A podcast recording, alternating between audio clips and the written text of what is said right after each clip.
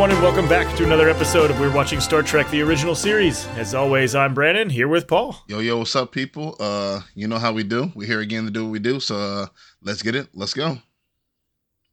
And also here to do what he does is Dan. Yep. Uh, let's get this one started. All right, super quick and short. I like it. Uh, Twitter at WWST underscore podcast. Merch link, you know where that is. Uh, the show we're watching is still Star Trek: The Original Series, hence the introduction. And we're on season two, episode 24, The Ultimate Computer, which I thought my computer was the ultimate computer, but it turns out it is not. You're you know, wrong. I, I swear I thought it said Conqueror. I never even read it that close. I thought Ultimate Conqueror. I was like, okay. And then like this whole time I thought it was Conqueror. I know it's now you said computer. I'm like, oh, it's computer. Duh. I didn't read the fine details apparently. I mean, hey, if they give, if they would have let it go, then probably eventually, yes. I, I think it kind of works, probably right? would've started Ultimate making more of Does that itself, kind of, then- I guess, I guess, Yeah. it kind of works. It probably the ultimate computer probably could have become the ultimate conqueror had they not stopped it. Exactly. Uh, spoiler alert: they stopped it. Um, original air date for this March eighth, nineteen sixty eight. Again, according to Paramount. Other sources say other things. I trust Paramount because they made the show. Um, we're gonna start it with the Enterprise. They are approaching a space station, and Sulu announces that they're assuming a standard orbit. And this was the worst looking CG that I have seen in the remaster so far. I let it go. It was. It was. Like, it, it was shit- so that quick. station looked terrible. It was so. It was like. It was like like two seconds. I was like, that was a waste. It was really was a waste. Yeah, Like, it's acceptable, but it looks like a PlayStation Well, One no, game. it's they, they- they had to show you something. It's not that acceptable. It's the fact that they didn't need it at all. They could have just skipped No. that, that little two seconds and just went ahead. Like, why did they even do it? Like, like, Yeah. wh- why wouldn't he Well- insert the old, like, random old school one? Rather, I don't know. I just think it's a waste of time. well, seeing as they went to a space station earlier in the season and it looked pretty good, like they could have just used like that footage again and like this is a different one. Well, they, Right, they didn't have to show it at all. yeah. They could have just said it, and we could just knew they were there. That would have been fine too. That, like I wouldn't have believed them. Like we're approaching the space station. Like, Oh, no, I don't believe it unless I show see me, it. Show it. me the space station. Where's the station? They're really just flying into a star. How dare you not show me?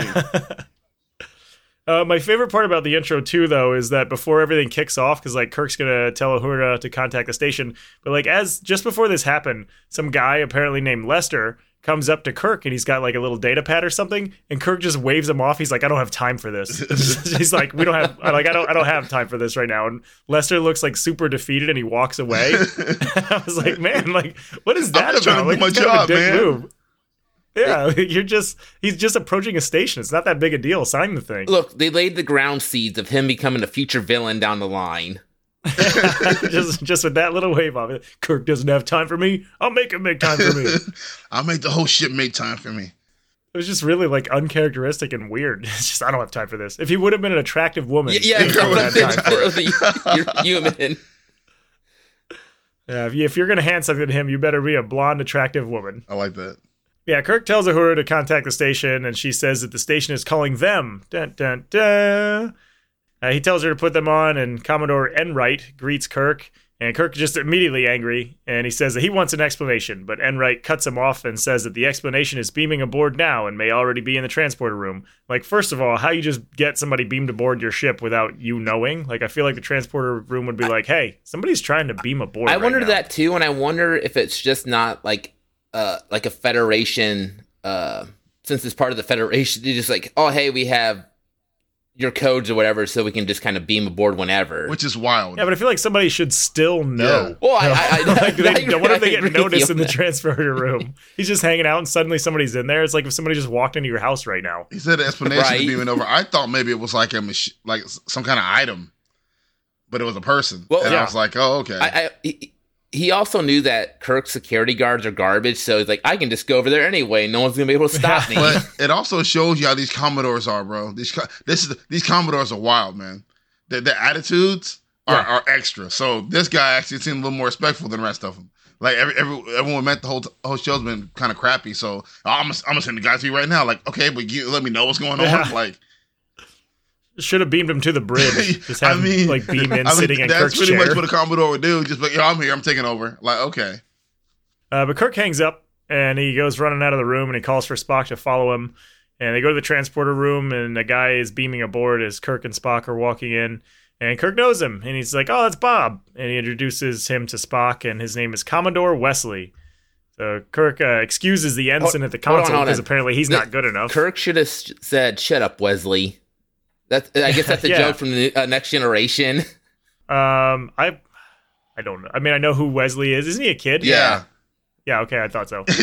Okay, yeah, I know who that is. Uh, God, what's the guy's name? Wil Wheaton. yeah, well, Yeah. we, I think yeah. plays him. Okay, okay, Wil Wheaton. Yeah. hard to say.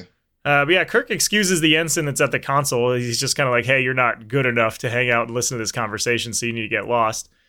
And uh, then he goes to Wesley and he looks for an explanation as to why he was ordered to go to the station without being given a reason, and why his men will be moved to a security holding area in the same space station. And Wesley says that Kirk has had a singular honor conferred to him, and he'll be the fox in the hunt. And uh, Kirk doesn't understand. And Wesley's like, "It's war games," and I'm like, "I am here for that. Like, I want to see some ship on ship war games. That sounds amazing." He says that uh, he's going to be commanding the attack force against Kirk, and Kirk's a little bit skeptical. He's like, uh, "You're going to have like an entire attack force against just my ship?" And Commodore Wesley asks if he he has heard of the M5 Multitronic unit, and immediately I went to Beavis and Butthead Do America. They're like, "Does anybody want to see my unit?" Oh. Because they say unit a lot in this, and it just it just keeps going up in my head. That movie has ruined that word. For I me. haven't seen that movie since I was a kid, since it first came out, so I don't remember nothing about it. Well, watch it again. Oh yeah, it, it's, it's a I classic. remember that. I, all I remember is this a Cornholio head head uh, shirt airplane thing or Yeah. something. I don't really remember honestly. I don't remember a lot. Yep, he's Cornholio, the great Cornholio. Yeah. the Great Cornholio. Dude, I haven't seen that in years. I forgot about the movie, movies that just, just now. Uh, so Kirk says that it's uh, Dr. Richard Daystrom's device, and Spock explains that it's the most ambitious computer complex ever created, and its purpose is to correlate all computer activity aboard a starship to provide the ultimate in vessel operation and control. Wesley asks Spock how he knows so much about it, and Spock's like, "I know everything. I'm here for exposition. That's what I do." Uh, but Spock reveals that he holds an A7 computer classification, and uh, he's well acquainted with Dr. Daystrom's theories and discoveries. And he says that the basic design of all of their ship's computers are Dr. Daystrom's. So Kirk wonders what any of this has to do with the Enterprise, and Wesley explains that the Enterprise has been chosen to test the M5, and that there's going to be a series of routing, research, and contact problems for the M5 to solve, plus navigational maneuvers and the war games problem. And he says that the M5 works under, or if it works under actual conditions, as well as it has in the simulated test, and it's going to be a revolution in space technology as great as the warp drive. So he goes on to explain that uh, once the crew has been removed, the engineering section is going to be modified, and they're going to put the computer in. And Kirk's like, "Well, why are you going to remove my crew?" And Wesley's just like, "Because they're not needed. Like, have you not been listening this whole time? this, this thing's going to take care of everything." So Kirk asks how much uh, security the computer requires, and Wesley's like, "None." And Wesley goes on to explain that Dr. Daystrom is going to see to the installation himself, and he's going to supervise the tests. And Kirk will receive his orders to proceed on the mission with a crew of 20 people. So Kirk is like, still not getting it. He's like, well, I can't run a starship with just 20 crew. And Wesley says that the M5 can do it. So Kirk's like, all right, well, what am I supposed to do? And Wesley tells him that he's got a great job, and all he has to do is sit back and let the machine do the work. And then we get the show opening. And this one it grabbed me immediately. Like I was I was pretty into this right um, away. It's always. well, it feels. go ahead. No, I was gonna say it. It feels relevant, kind of today. Was you That, know, that's what I'm about to technology. say. That's what I'm about to say. Like technology replacing humans. It's it's funny. Like that's been a thing that's been continual throughout history, where people have thought about being replaced by uh, AI and technology, and now we're in the age right now where it's happening like all the time, where where our jobs are getting replaced by machines and robots everywhere. So I just I know I find it I find it interesting that it's just it's just funny that they were thinking about this in the 1960s. That was this one. 19, yeah, Yeah. 1960s. They were thinking about that Well, already. With the, and this not to and jump this, ahead. and this is like the really early age of computers too, like the really, uh, really super early age of computers too. So like to think that they thought about it being this advanced, and then now the computers are actually so advanced now. They got AI girlfriends and AI is controlling. And you can have a conversation with AI. AI, uh, AI is writing stories and books for you, or whatever, things like that. So it's pretty interesting. Well, I, I also liked how jumping just a little bit ahead when uh, Bones is talking to Kirk, and Bones just kind of lays out like no one cares about technology taking uh, somebody else's job until it comes to you. Yeah, Yeah. I care about technology taking my job, and I would like it Yeah, to happen so that I can live my life freely and not have Hell to yeah, go to work yeah. every day. So can we It's please just- speed you this need up? money, man. How you gonna live if technology takes? your job. I gotta, you gotta get paid In a somehow. world where nobody has to work and everything's run by technology, we won't need money anymore. We'll barter oh, yeah, for then how, things. then, then how out of shape is everybody going to be then? We will Yeah, barter. everybody- everybody- You're going to be like, uh, oh, It's gonna be Idiocracy? Wall-E. Oh it's going to be like idiocracy. Yeah, that's fine. I mean, we're basically there anyway. Have you, have you been in public lately? Always. anyway, uh, we come back to from the commercial break. We get a captain's log, and Kirk is just explaining that the M5 has been installed on the ship, and they've left the station for test maneuvers. So Kirk and Spock and McCoy are in the turbo lift, and uh, McCoy is talking about how he doesn't like the situation because he doesn't think that a vessel of that size can be run by one computer. Which I mean, haven't they just had like one computer the whole time? Like I know that it hasn't, like the computer hasn't been running the ship, but I mean, it does quite a bit. So it's not like it's that big of a Yeah, but it's I like, but it, I think he's talking about like 20. Crew. He only has 20 crew. He Yeah. only has three, three or 400, right? I think it's 420. We, we I, can't- yeah, can we- 420, 430. I think four. Yeah, so I don't remember. Four, I so it's in the 400 people later. are gone. So at least 400 are gone. Yeah. So that's like trying to do your job. Go, go to you know go to work one day and you got like five jobs where you work at in your area, and then going to work and it's only two two people doing your whole entire. We can But how two many of people, you know, those stuff like that, 400 so. plus people are actively working at a time? Most of the time, they're just hanging out. I don't know. Well, they, they probably, they, I they- mean, I'd imagine like they have shifts because you'd always have to have someone at the Yeah. helm and just And- like doing stuff in general. And here's the, have me- the issue with the Federation is that they have not looked into making things more lean yet. So I figure you could probably cut that number in half, work the people harder, pay them less, and then you don't have to have computers take over. no, that's Yeah, I'm gonna, good. I'm gonna come in. like I'm gonna restructure this. you Yeah, I'm know- gonna restructure it. I, I see. Out of the 20 people that were allowed to stay, were any of them custodians? Because you're still going to get dirty and you're still going to Or need the bathrooms clean. Like, the AI is not going to clean that for you. Yeah, the maintenance people, and then if you're going to leave people, because uh, obviously the ship can't do everything on its own. So if you're going to have people there, you got to have somebody to make food for the people. Although they do have the one things, don't the, The, the, the, the things that the make food creators. themselves? Yeah. Yeah. What if what if that what if that breaks? Yeah, you need somebody there to fix that. M5 will fix it with this te- technology. M5 can do- we re- reprogram Yeah, the- it to the do whatever M5. it wants to do. Yeah. Yeah. I assume they need communications. yeah. Yeah. They probably need communications. They need a science officer, and they'll probably need security team because the M5 can't go on the planet himself. Yeah, tw- 20 Right. people sounds actually kind of Yeah. low for what they're. You uh, could probably you could get the M5 to team up with Nomad. Just bring Nomad back to the ship so you have the physical presence as well as just like the Yeah. ship. Yeah, you need Yeah. physical presence. So, like, I, I assume that the the ship, uh, the people are more for, I don't know, small maintenance issues, and then Right. going to, on the actual planet. well, at this point, why don't we just make androids? Well, we tried to give them android bodies, and we're we're always going to circle back to this. They didn't want the android bodies. Then their jobs would have been replaced because they would have been the ones replacing themselves. Uh, but Spock says that they are trying to prove that it can run the ship more efficiently than man can, and McCoy doesn't want to be included in that. But Spock says that the most unfortunate lack in computer programming is that there's nothing to replace the starship surgeon, and McCoy is just not amused by that. Uh, so they exit the turbo lift and they're walking through the corridor, and McCoy is talking about. Uh, he says that if it could replace him, then it wouldn't have to because he would resign because everybody on board would be nothing but circuits and memory banks. And he's like, Spock, you know the type. Uh, but he tries to uh, drag Kirk into it by saying that uh, Kirk hasn't had much to say about it. And Kirk asks McCoy, he's like, What do you want me to say? He says that they tell him that the M5 is an honor. And he's, he's sarcastically, he's like, Well, I'm honored. Um, and I do want to note that at this point, I am enjoying the way that this episode has been shot so far because normally this conversation would happen in just like a room, like they'd be sitting or standing, and it would just be static shots. But we get shots of they're them like walking. walking through the tour, like the corridor, and just talking about Yeah. stuff. And it's a really nice change from like the usual Sitting uh, around. filmmaking of of each episode, like the usual cinematography of the episode. Yeah, I didn't look at the director this one at all. I should have looked at the director. I didn't see. Yeah, I also, I didn't- noticed that yeah. um that when Doc said um what did he say? He said there everybody will be, there will be uh, uh metal and circuits. So that's not true. There's gonna be 20 people on the ship. yeah. And So one of them has to be a doctor. every- yes. There- There has to be a doctor there because they- they're going to end up going to the island, probably getting hurt. Like that's the thing though. Like I can understand his. He don't like technology anyway. He tell his own personality. Yeah. I can understand his his uh trepidation. Wow, big word I'm about to use. Can't spell it, but I can say it. I, I I can understand it. At the same time, I'm like I do get what they're going for, and it makes a lot of sense. to and then when you learn his motivation later, which I I I, I won't bring up, like I guess I'll bring up now, when it's like, yo, he really doesn't want people to die needlessly. Yeah. Like, I can understand, like, you know what? The less people on the ship, that's less people that could die in a mishap on the ship.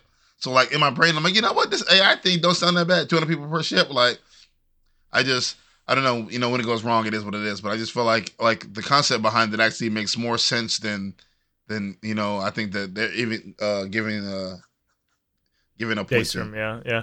Um, man, if you are on a ship with 20 people or like 19 other people, I hope you like all of them because that is that's a small group of people and a lot of time together.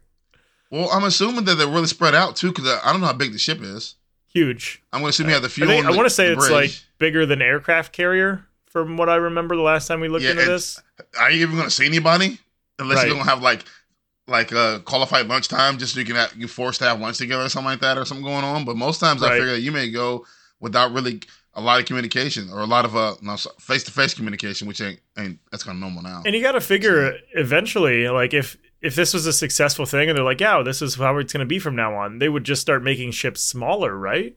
Like, do you need a gigantic ship Right. if you don't need all Well, those people well, to run it unless you want something if- with I big needs power. firepower? Yeah, We, we learn we, we'll learn a little bit that M5 needs a lot of power. But it, Yeah. I'm going to assume that they'll need to create a a, a, a system that's a lot lot powerful to power uh, make the M5 because it, when he says later that the M5 is learning, as you learn, it needs more power.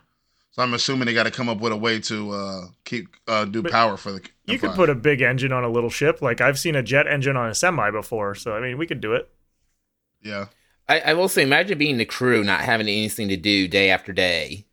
Like, Yeah. y- y- like they, they got gyms in there. They got bowling alleys. They got uh. Well, they, they, Well, they wouldn't there was a whole list of anymore. Stuff.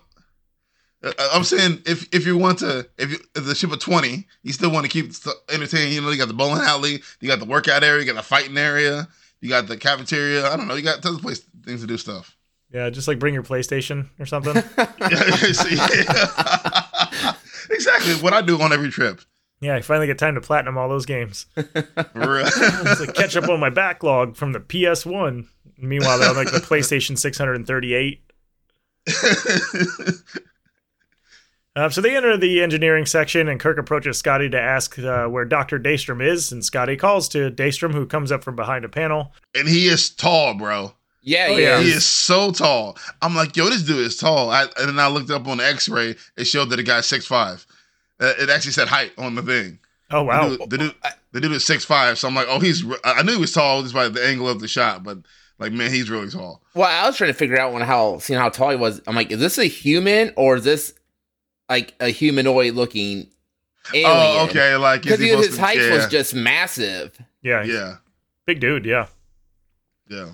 Uh, but Kirk and the others go over to him and they go through their introductions real quick. And Daystrom says that he's finished tests on M5 and it has to be hooked into the main power plants in order to be operative. And Kirk's like, okay, go ahead and do it. And Daystrom says that the engineer wouldn't allow him the necessary power without Kirk's orders. So Kirk tells Scotty to hook the unit into the ship's main power bank. And uh, Scotty gets to work while Spock is just like gushing about this computer and talking about how it has potential beyond anything Dystrom's or Daystrom's ever done. And even Daystrom's breakthrough in Duotronics didn't have this much promise. And uh, Dr. Daystrom says that the M5 has been perfected and its potential is a fact. McCoy says that the only fact that he's concerned about is that if the M5 doesn't work, there aren't enough men aboard the ship to run it, which is a really good point. I feel like they uh, probably should have had a few more people there. Daystrom asks Kirk, he's like, Who is this guy who's talking to me like this? And Kirk says that he's a senior medical officer. And Daystrom's like, Oh, well, we're in a security area. Like, you shouldn't be here. And Kirk says that McCoy has clearance throughout the ship. And why wouldn't he? Can you imagine they paged McCoy and he's like, Hey, so there's been an accident in engineering. Somebody's dying. You need to get here now. And he's like, Sorry, I can't. I don't have clearance Yeah. to be in there. Like, why wouldn't he be allowed to go everywhere?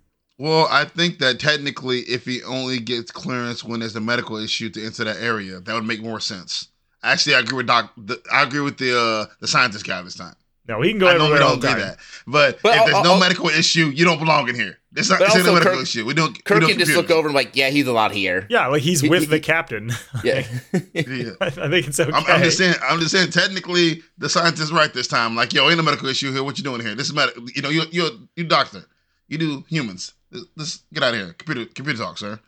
Nah, just because he's a doctor doesn't know mean he doesn't know anything about computers. Except for this specific one does not. but you know, Daystrom doesn't know yeah, that. I'm about to say, bro. Daystrom doesn't know that. He doesn't know him. Even if he didn't know him, like he's the okay. Even if he was a computer expert on this ship, he is the doctor. Okay, doctors don't belong in this area. This is a security area. They okay? belong wherever Kirk says they belong, No, which is why that's- that's he has point. clearance. He, nah, he ain't got clearance. He can get him out Kirk of here. said he has clearance. Yeah. I don't know Um, how. He, I don't know why. I, I, Kirk, Kirk probably gave him clearance on other ships that do things properly. We don't have doctors. On, we don't have doctors in the engineering area. He's a doctor.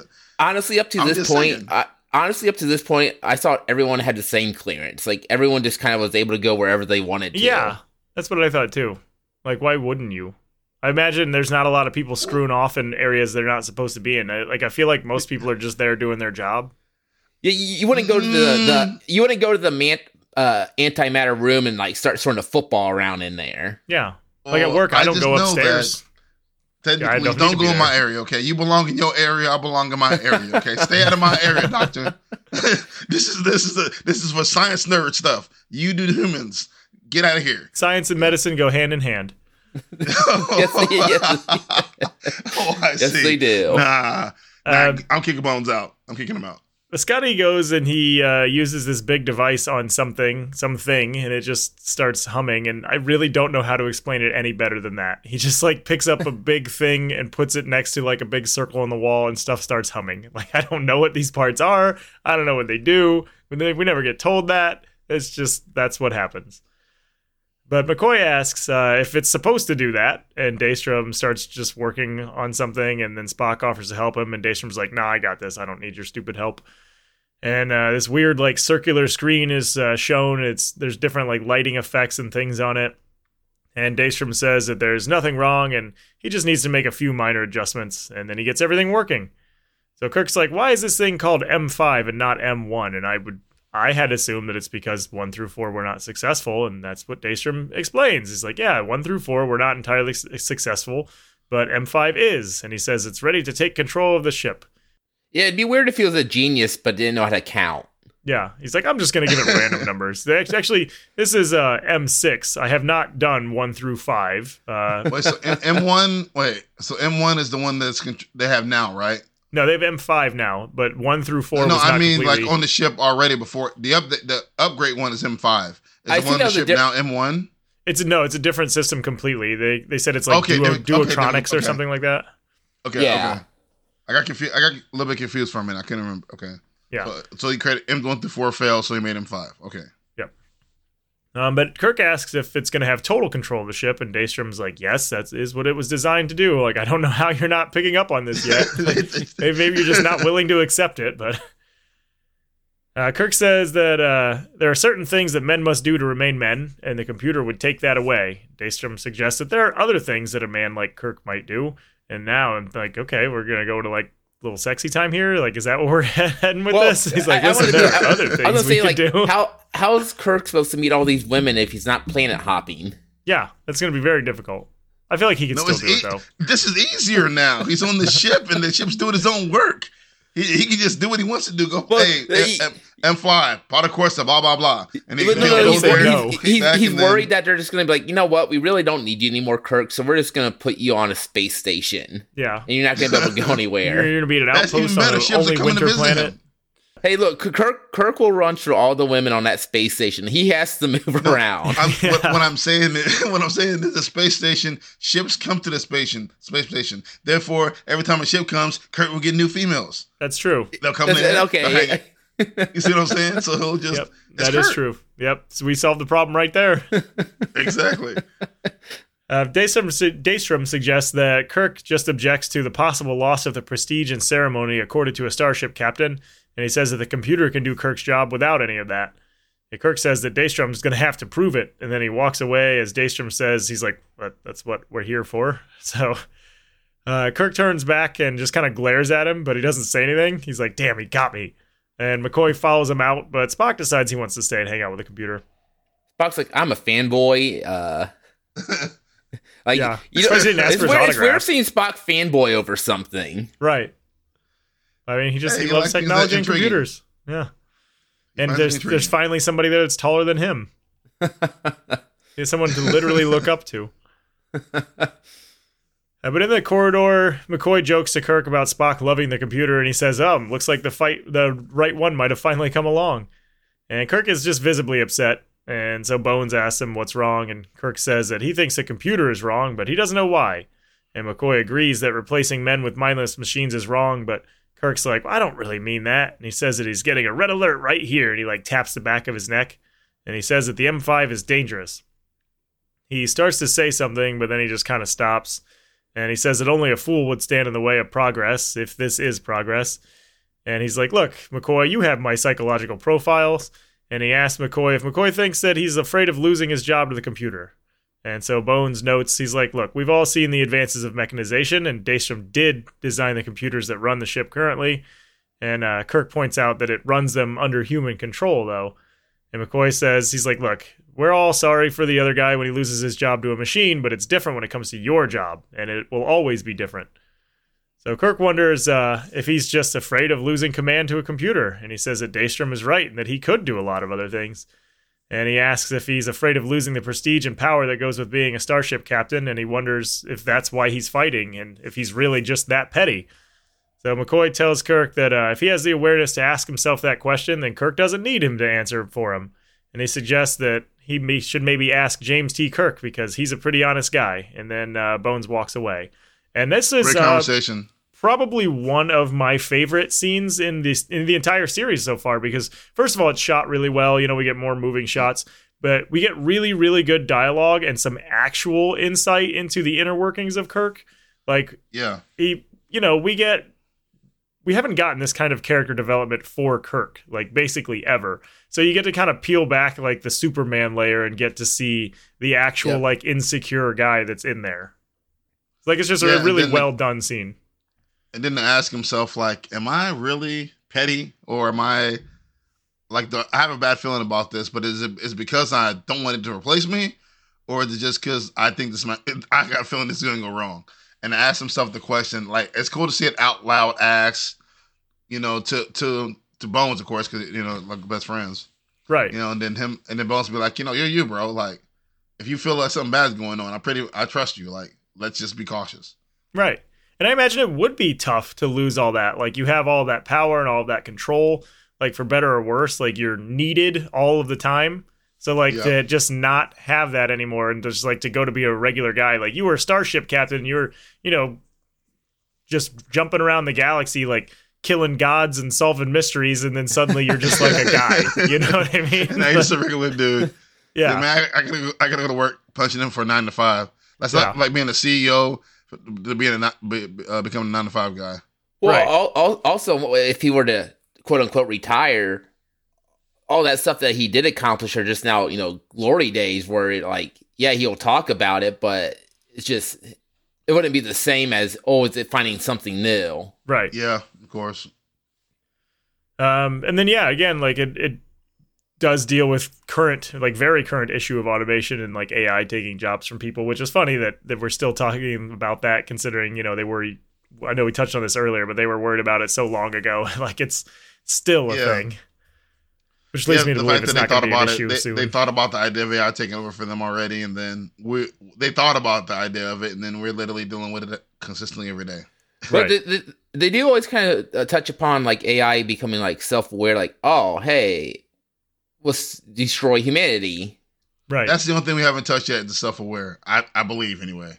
it happens so we're quick not- in these shows. Yeah, we're not. Yeah, we're we're getting we're, we're slowly getting there, but we're not to that level yet. We haven't. Well, as far and as I that's know. something, you know, our current uh, day is like, oh, man, Skynet, that could be a thing one day. this is gonna be a thing sooner or later. We already know that. So Yeah, so we go a little bit later, and Kirk's sitting in his uh, captain's chair, and he's flipping the switches, and he disengages the M5 computer. And Sulu announces that they're going back to their original course.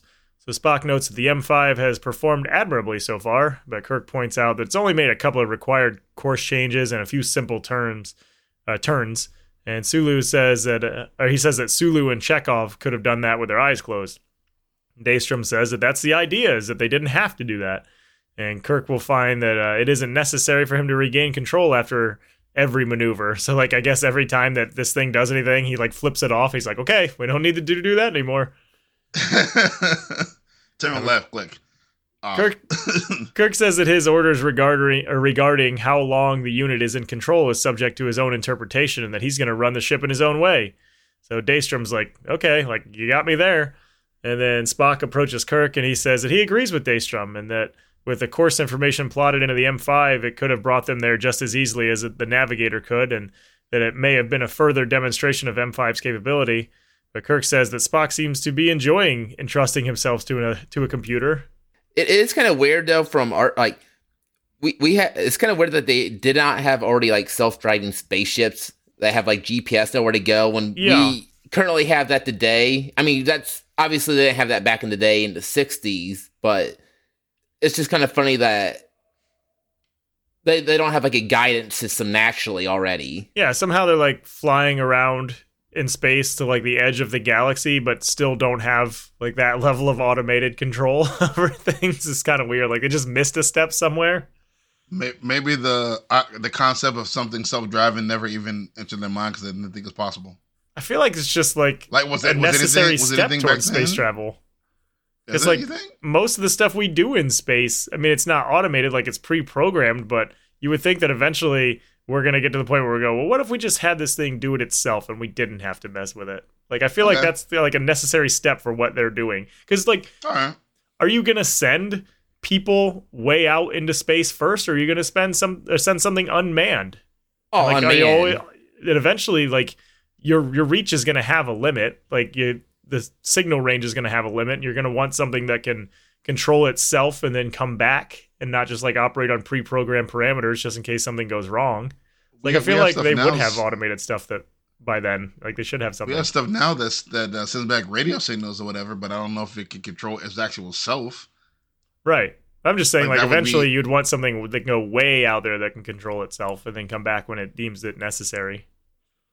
Okay. But I don't, I don't know.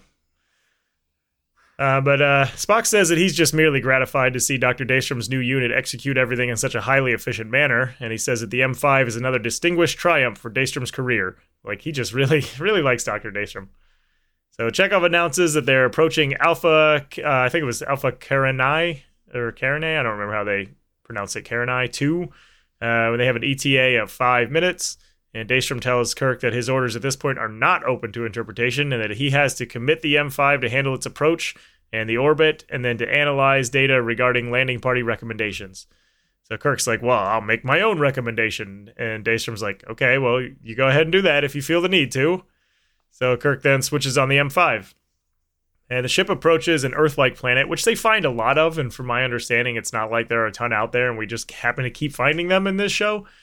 Uh, they find an Earth like planet, and Kirk orders Sulu to assume a standard orbit. And Sulu's like, well, the M5's already calculated and plotted the orbit. So a little bit later, Sulu announces that they've achieved the standard orbit, and Kirk orders a report from Spock. And Spock reports that it's an M class planet with an oxygen nitrogen, nitrogen atmosphere suitable for human life support. It has two major land masses, a number of islands, and he's getting some life form readings. And then we get a shot of uh, deck four, and suddenly the power just goes out. And Scotty's like, hey, power's out on deck four. So Kirk tells him to check it out. And Spock hands uh, Kirk a small cartridge. Looks like a Game Boy game. like, I don't know how why they're still yeah, storing yeah, data that's on like a these Game Boy game. But he's like, here's here's my copy of Pokemon, Kirk. Since you're useless, maybe you should play this. But uh, he's got yeah, hands him a little cartridge, and he says it contains the M5's readout of the planet. And Kirk then makes his recommendation, saying he would send down a general survey party and avoid contact of all intelligent life on the planet's surface, which we know is absolute bullshit because every time they go to a planet, they're always contacting everything and everyone there. like you would recommend that, but you would not follow it. He's like, oh my bad, we teleported you in the wrong place You again. know, you're right in the middle of the village again. the middle of the street. Yeah, when was the last thought. time they went to a planet and didn't interact with anyone? I'm Never. gonna yeah, never. Never. I, I thought for a second like an idiot. I was like, yo, uh, never. I did too. I'm like, what wait a minute, they've never done that. That'd be an incredibly Why'd I boring even episode. think about that? Um, he says that the party would consist of himself, Dr. McCoy, astrobiologist Phillips, geologist Rollins, and Spock. And then he hands the cartridge to Spock, and Daystrom's like, okay, go ahead and play that. So Spock plays it, and the M5 says that Alpha Carinae 2 is an M class planet with an oxygen nitrogen atmosphere. And Scotty announces then, at this point, that the power on Deck 5 is also off. So we go back, and the M5 is recommending the survey party that it consists of Spock, astrobiologist Phillips, Phillips and geologist Carstairs. So Kirk notes the difference in landing party personnel, and he says that it's just a matter of judgment. And Spock's like, well, the computer doesn't judge, but it does make uh, logical selections. So Kirk asks why it would pick Carstairs over Rollins. He says Carstairs is an ensign with no experience on his first tour of duty, and that Rollins is chief geologist. And it's like, how do any of your people ever get experience if you only send the most experienced people there? It's true. You, you can't just always send the chief people like, well, you don't know anything, so you can't go. Well, they're never going to know anything if you don't send them. So maybe send them together. I don't know. So like And one well, guy can learn. on top of it, seeing as like people seem to die all the time on the ship, uh, it'd Yeah. be nice to have like a backup that knows what he's doing. Yeah. Um, Daystrom asks Kirk if he's more interested in why the M5 didn't select him and McCoy, but Kirk does not answer at all. And Daystrom's like, well, let's find out anyway. And he asks the M5 to explain the landing party recommendation. And the M5 explains that the landing party requires the direction of a science officer, so that's why Spock is going. And astrobiologist Phillips has surveyed 29 similar planets, and geologist, or geologist Carstairs served on a merchant marine freighter in the area and once visited the planet on a geology survey for a mining company. And so he does have the necessary experience, and he's been to that actual planet before. So Daystrom asks uh, why Kirk and McCoy were not included in the recommendations, and the M5 says that they are not essential personnel. And then Kirk just like turns his back to him. He's like, huh, "I don't need to listen to this," and just like turns away. Yeah, but the smug look on Doc's face is like, yeah, Yeah, we don't even got you him. right here. Yeah, Got him again. like it's a smart guy. Got him again. Now, now what? yeah. Uh, Scotty, But I said all the time. I said all the time how he's not essential in most of these things. Like why you Yeah. keep going. Like I mean, for the story plot, he needs to be the guy. At the same time, I'm like, why you? You're the captain. Why you keep always going on everything? right? Like you could run things from the ship. Like you, you don't have to go. Delegate. Yeah, you can delegate stuff. So Why do they not have like shoulder-mounted cameras when they go down there, and he can just watch stuff on the screen? I don't know. That is a good question. Because they He- he hadn't thought to- of he- them in the show. He he wants to be part of the action though. He's, he's it's for Oh, yeah. that. Yeah, and you can't get the women when you're staying on the ship. That's true. Um, Scotty uh, tells Kirk that he's located the source of the power shutdowns, and the M5 is shutting off systems all over the ship. And then uh, we go to commercial break. We come back. Daystrom is scanning the M5 as Kirk tells him or asks him if he's located the malfunction. Daystrom says that it's not a malfunction and that the M5 has been shutting off power to the areas of ship that aren't needed. And he's like, well, decks four through six are living quarters, right? So they're currently unoccupied and we don't need power there. Spock is examining the computer and he says that he's not familiar with the instruments, and uh, Daystrom is using an entirely new type of control mechanism. And he says that it appears that the unit is drawing more power than before. Um, Daystrom explains that the unit pulls more power as the workload increases, just like a human body draws more energy to run than it does to stand still. Spock says that the unit is not a human body, and a computer can process information, but only the information which is put into it. So Kirk argues that while the computer can work faster than a human brain, it can't make a value judgment, and it doesn't have intuition, and it cannot think. But Daystrom just says that the M5 is a revolution in computer science, and he designed duotronic elements using, or the the duotronic elements currently being used in the ship, and he knows that they're as archaic as dinosaurs compared to the M5. Then Uhura calls and uh, tells them that their sensors are picking up a vessel parallel paralleling their course, but it's not identified yet. So Kirk and Spock go up to the bridge. Uh, McCoy is already up there, just hanging out because he says that the sick bay systems are shut down until the M5 thinks that they need them, basically. And Spock reports that there are now two contacts, one or two contacts. One of them is on the bow and one of them is on the stern, and they're 200,000 kilometers and closing. So Kirk asks them to identify the ship, and Chekov says that the M5 has already identified them as Federation starships Excalibur and Lexington. And Spock says, "Hey, he's like, hey, we're not scheduled for war games in this area." And he thinks that maybe it's a surprise attack to test the M5. Would you really want to do that? Like, have an unscheduled surprise attack on a computer that's supposed to be like running the weapons on your ship? I feel like it's Hey, not they- a good idea. They got to know. Nah, it's okay. It's a drill. You know, I think I think it, I think it's more unscheduled just to be like. I, th- I think it's more unscheduled just to be a little drill. I, I find it okay, like an unscheduled test. Yeah. I, I, I, don't, I don't think that's crazy. Uh, Uhura receives a priority message, and Kirk has her play it, and it's Commodore Wesley, and he's heard saying that they're conducting an unscheduled M5 drill, and he asks the Enterprise to acknowledge, and Kirk tells Uhura to go ahead and acknowledge that, but she says that the M5 has already done it for them. So Kirk orders her to go to red alert, but the M5 beats him to it. Uh, he then orders Sulu to set phasers to 1 100th power so that there's no damage potential to the other ships, and Sulu does so. And then they get hit by a phaser blast from one of the other ships. So Sulu calls out the speed increases and all the turning maneuvers that the M5 is making, and then the M5 locks phasers and fires at one of the ships, and it gets uh, a bunch of hits, and then it changes course, and then it fires again and increases its speed and fires again, and Spock announces that the attacking vessels are moving off.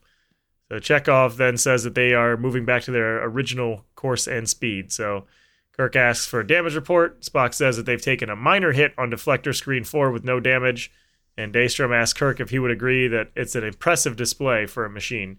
And it's insane to me that they're actually like legit out here in space just firing lasers at each other for a test. Like there's so much potential for something to go wrong in that. Like how much do you oh, think No, one of these very, ships very low- cost? It's a very very low voltage. It's super low. Yeah, but still.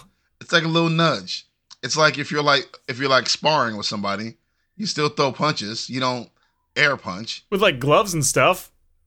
Yeah, exactly. the glove is the glove is the one hundredth of the power. The glove is the, the is the is the beam that's using light speed. I don't know. I feel I'm like it's an expensive thing to be uh, just firing lasers at each other, even at like that low power, just because you never know. Nah, I, I think it's just low power. It's okay. Just like if, if we're sparring and we're sparring with each other and you get hit in the face and like, oh yeah, it, it went that low low tap. It's okay. It's a low tap.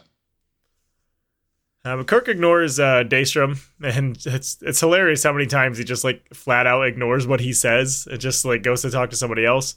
But he goes to Spock, and he asks Spock for Spock's evaluation of the M5's performance so that he can put in a log. And Spock says that the ship reacted more rapidly than a human than human control could have, and the tactics and deployment of weapons indicate an immense sophistication in computer control.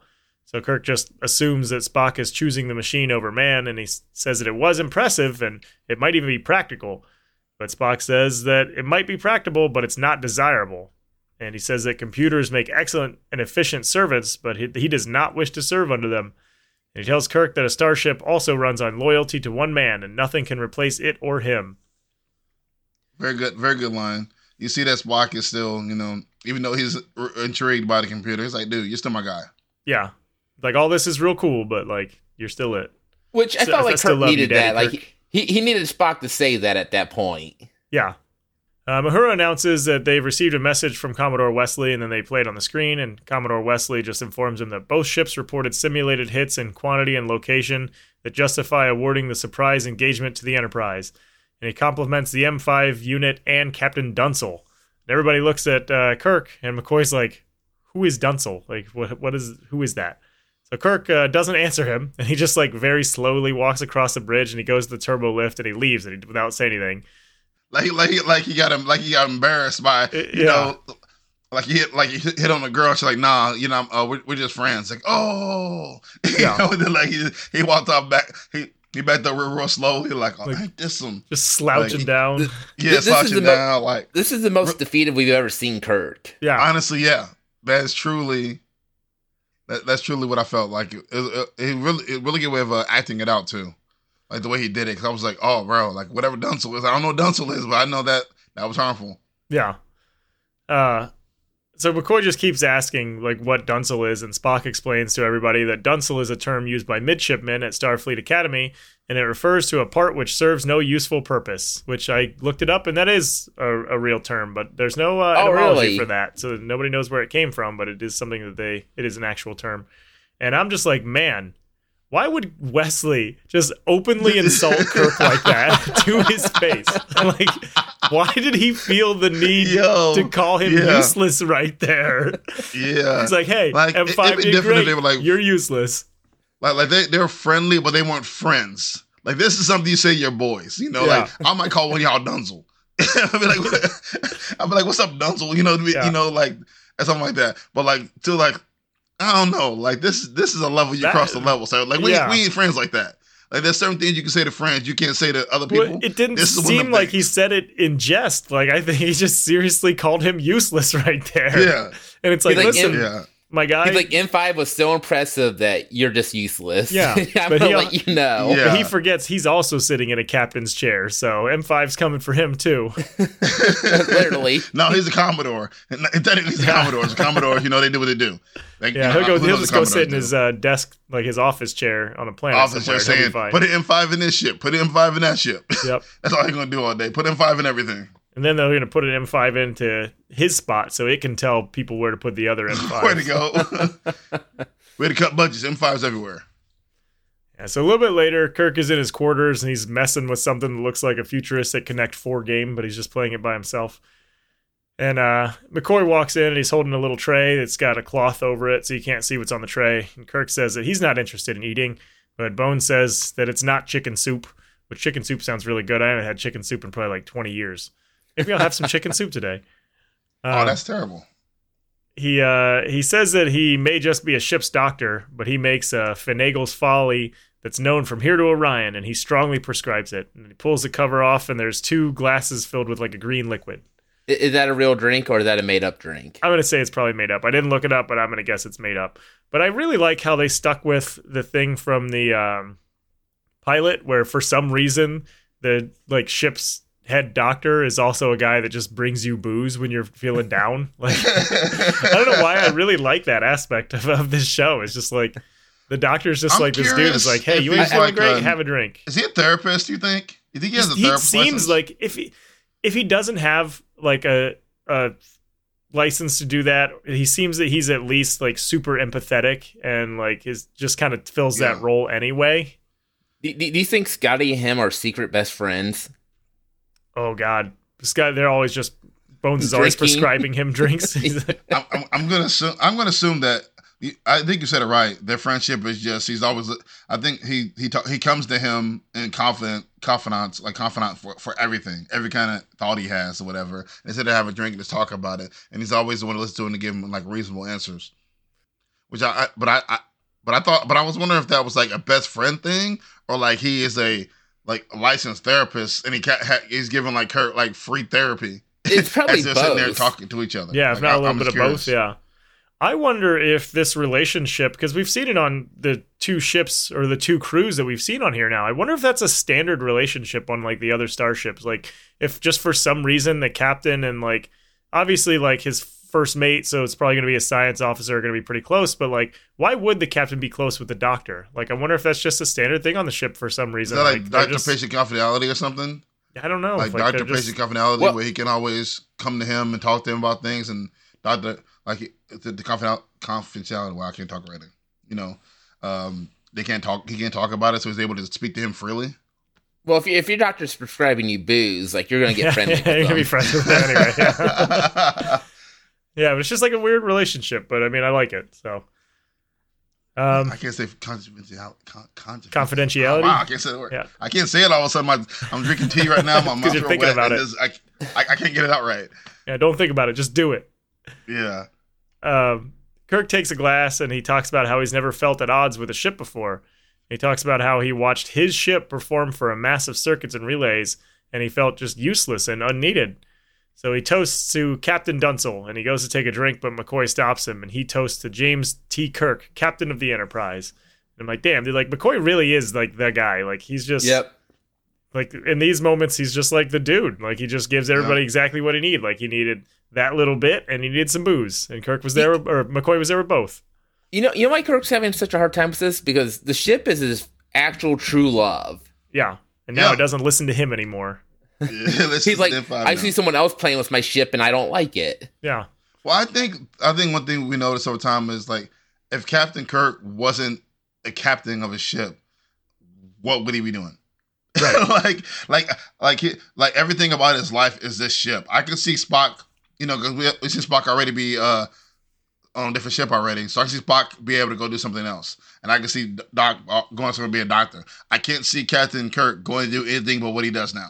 Yeah. He would I- have if- to be it- like in charge of something somewhere with some measure of danger. Like Yeah, I maybe say, the like, military Kirk- or something. Kirk would Yeah. be the Han Solo of the Star Trek universe. He would be smuggling. yeah. you have to do something. Um, so they take a drink, and Kirk says that it's one of McCoy's better prescriptions. And Kirk asks uh, if McCoy knows the line, All I ask is a tall ship. And Bones is like, Oh, I think that's from some very old poem.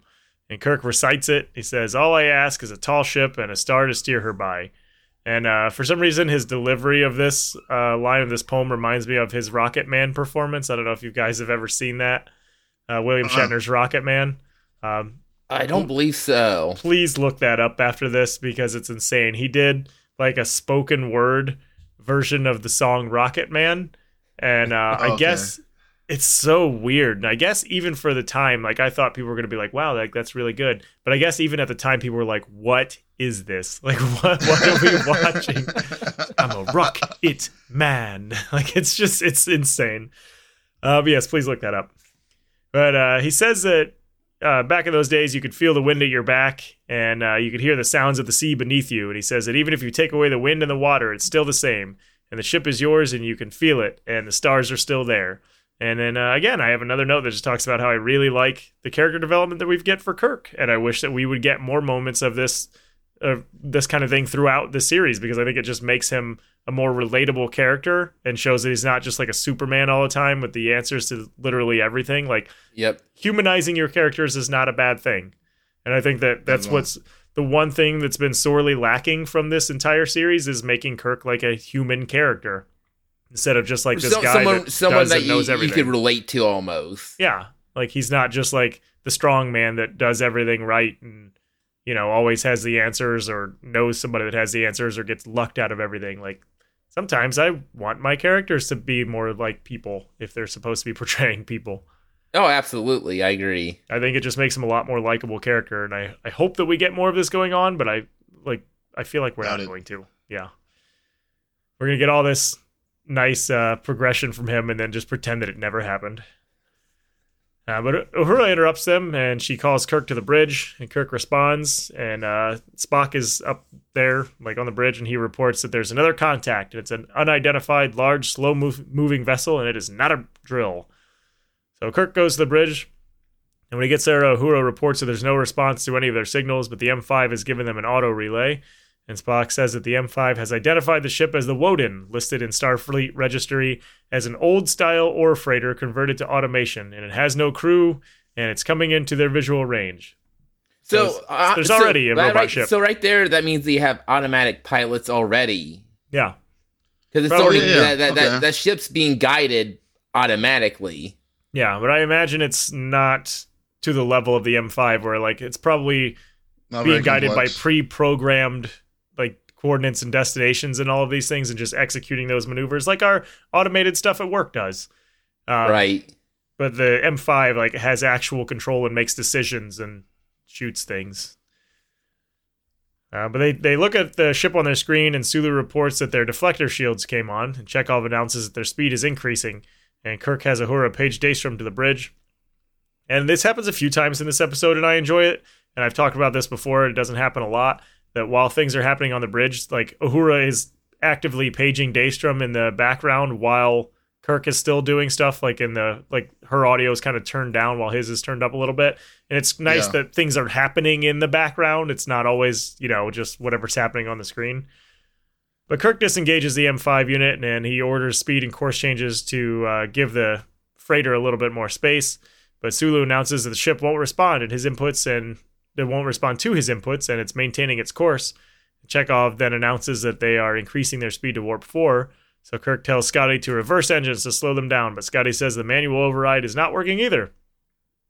At this point, Daystrom gets to the bridge and he tells Kirk that the controls are locked and they can't disengage the computer. Or Kirk tells him that. And Spock announces that the photon torpedoes are locking on target and that they're at full power. So Kirk goes to the console and he just starts pressing buttons, and Sulu's like, I, I tried that already. like, I don't know if you think I'm dumb and can't press buttons here, but like, this is what I do. Hey, Uh, I know you don't like the computer, but you know I know how to do my job. yeah. Uh, but nothing works.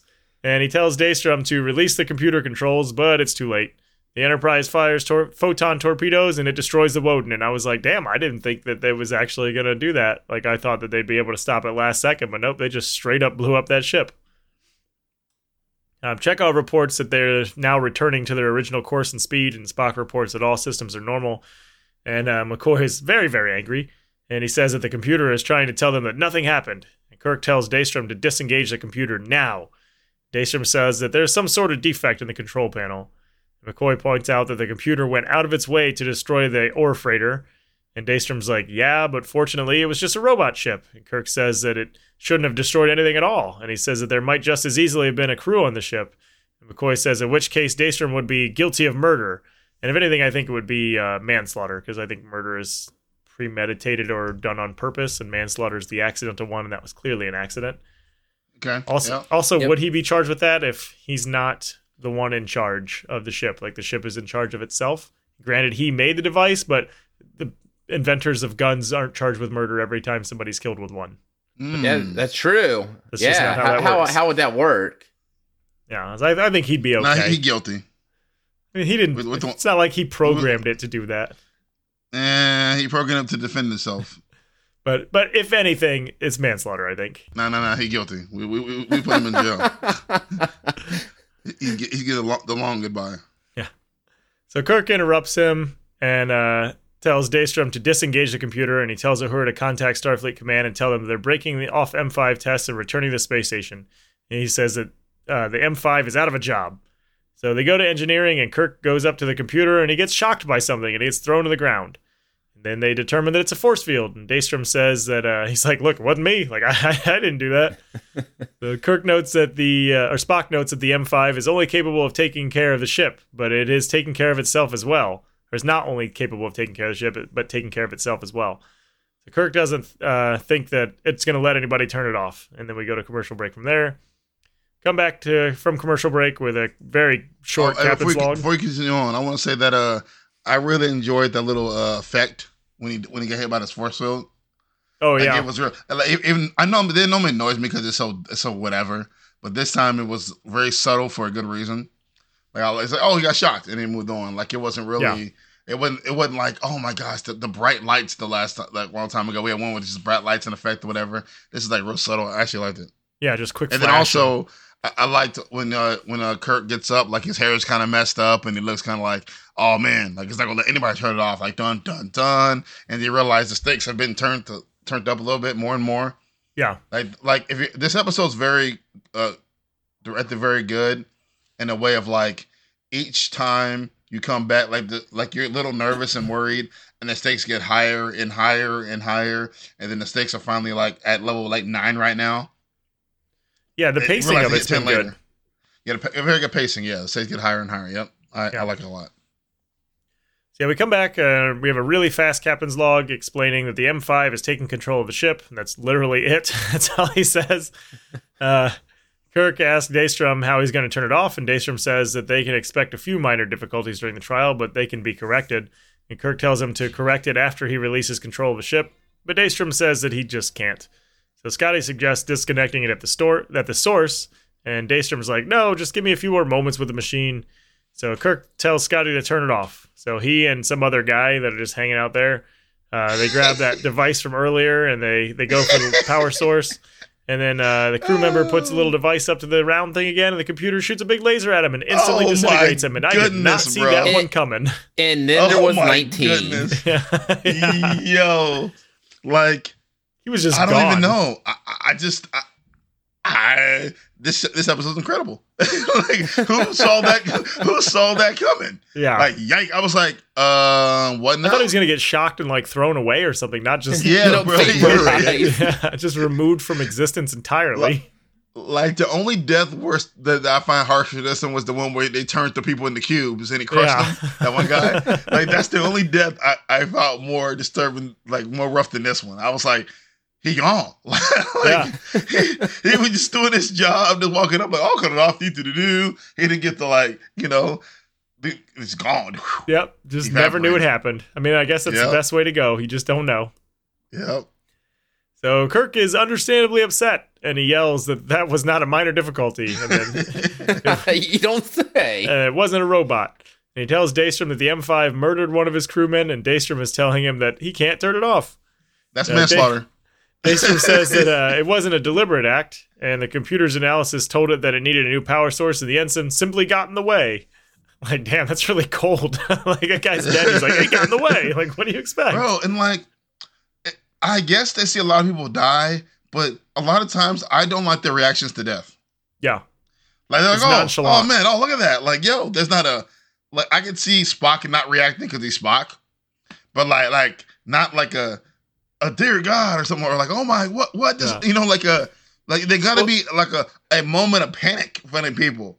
Well, they, Like- they've seen so much death Yeah. that like they they've seen people blow up just by stepping on rocks. Yeah, So, they're like, desensitized oh, by this point. you kind of see it you can kind of see it on their fa- face but like that initial like no matter how, how how how programmed you are that initial surprise is hard not to like and then Yeah. afterwards you, you you be okay. But the, there's like a split second where you're like yo what in the? And then you would get back in your mind you know like i don't know i just I like to think that Kirk's his immediate reaction is always anger, and then I like to believe that later when he's in his quarters, he just sobs uncontrollably.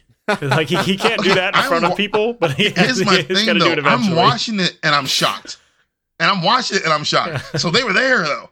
like I'm like, yo, what, what what just happened? Like, and like he's sitting there like, uh, oh, you know, oh, you know, like he's just a little too calm for me. That's all I'm saying. yeah, well, They- uh, Paul, maybe uh, Bones' drink was just that potent. Yeah, it's just very relaxed. oh, okay, oh, okay. And Scotty's always liquefied. Scotty's always messed up, so I can see Scotty's reaction. Okay, okay, oh, there we go. Okay, cool. Everybody McCoy has un- seen under death influence. before. He doesn't doesn't Okay. face Scott, it. well, Scotty was like, "Am I tripping balls right now, or did that Yeah. just Did happen?" that, did that really I could have right swore there was another guy here with me, but Maybe maybe not. guy with me just now. But he wasn't important enough to have a name, so of course he was a goner. Which you know, at that point, why was he on the ship? Because only named people should be on the ship at this Yeah. point. Man, do you think that these people's family get like their pay and all? Like, is there something for these people, or they just, gotta they're be. just they gone? get like, like, that's a, it? they get like a bouquet of flowers saying "sorry" on it. yeah, It's, like it's sorry, your your loved one was obliterated by a laser why from would a you get on the sentient Enterprise? computer. You know the death rate of Enterprise is crazy over there. yeah, Get on a different ship. Please, baby, we get in the ship. No, babe, I like it. Come on. The death rate is, is three times normal on that ship. the other It'll ships have to be going through this, right? There's no way this is an Enterprise specific phenomenon. No, no, this, this just got to be enterprise specific. There's no way. There's no way. This I mean, the other ones no have way to be this- encountering gods and things all the time, right? I don't know. I don't know.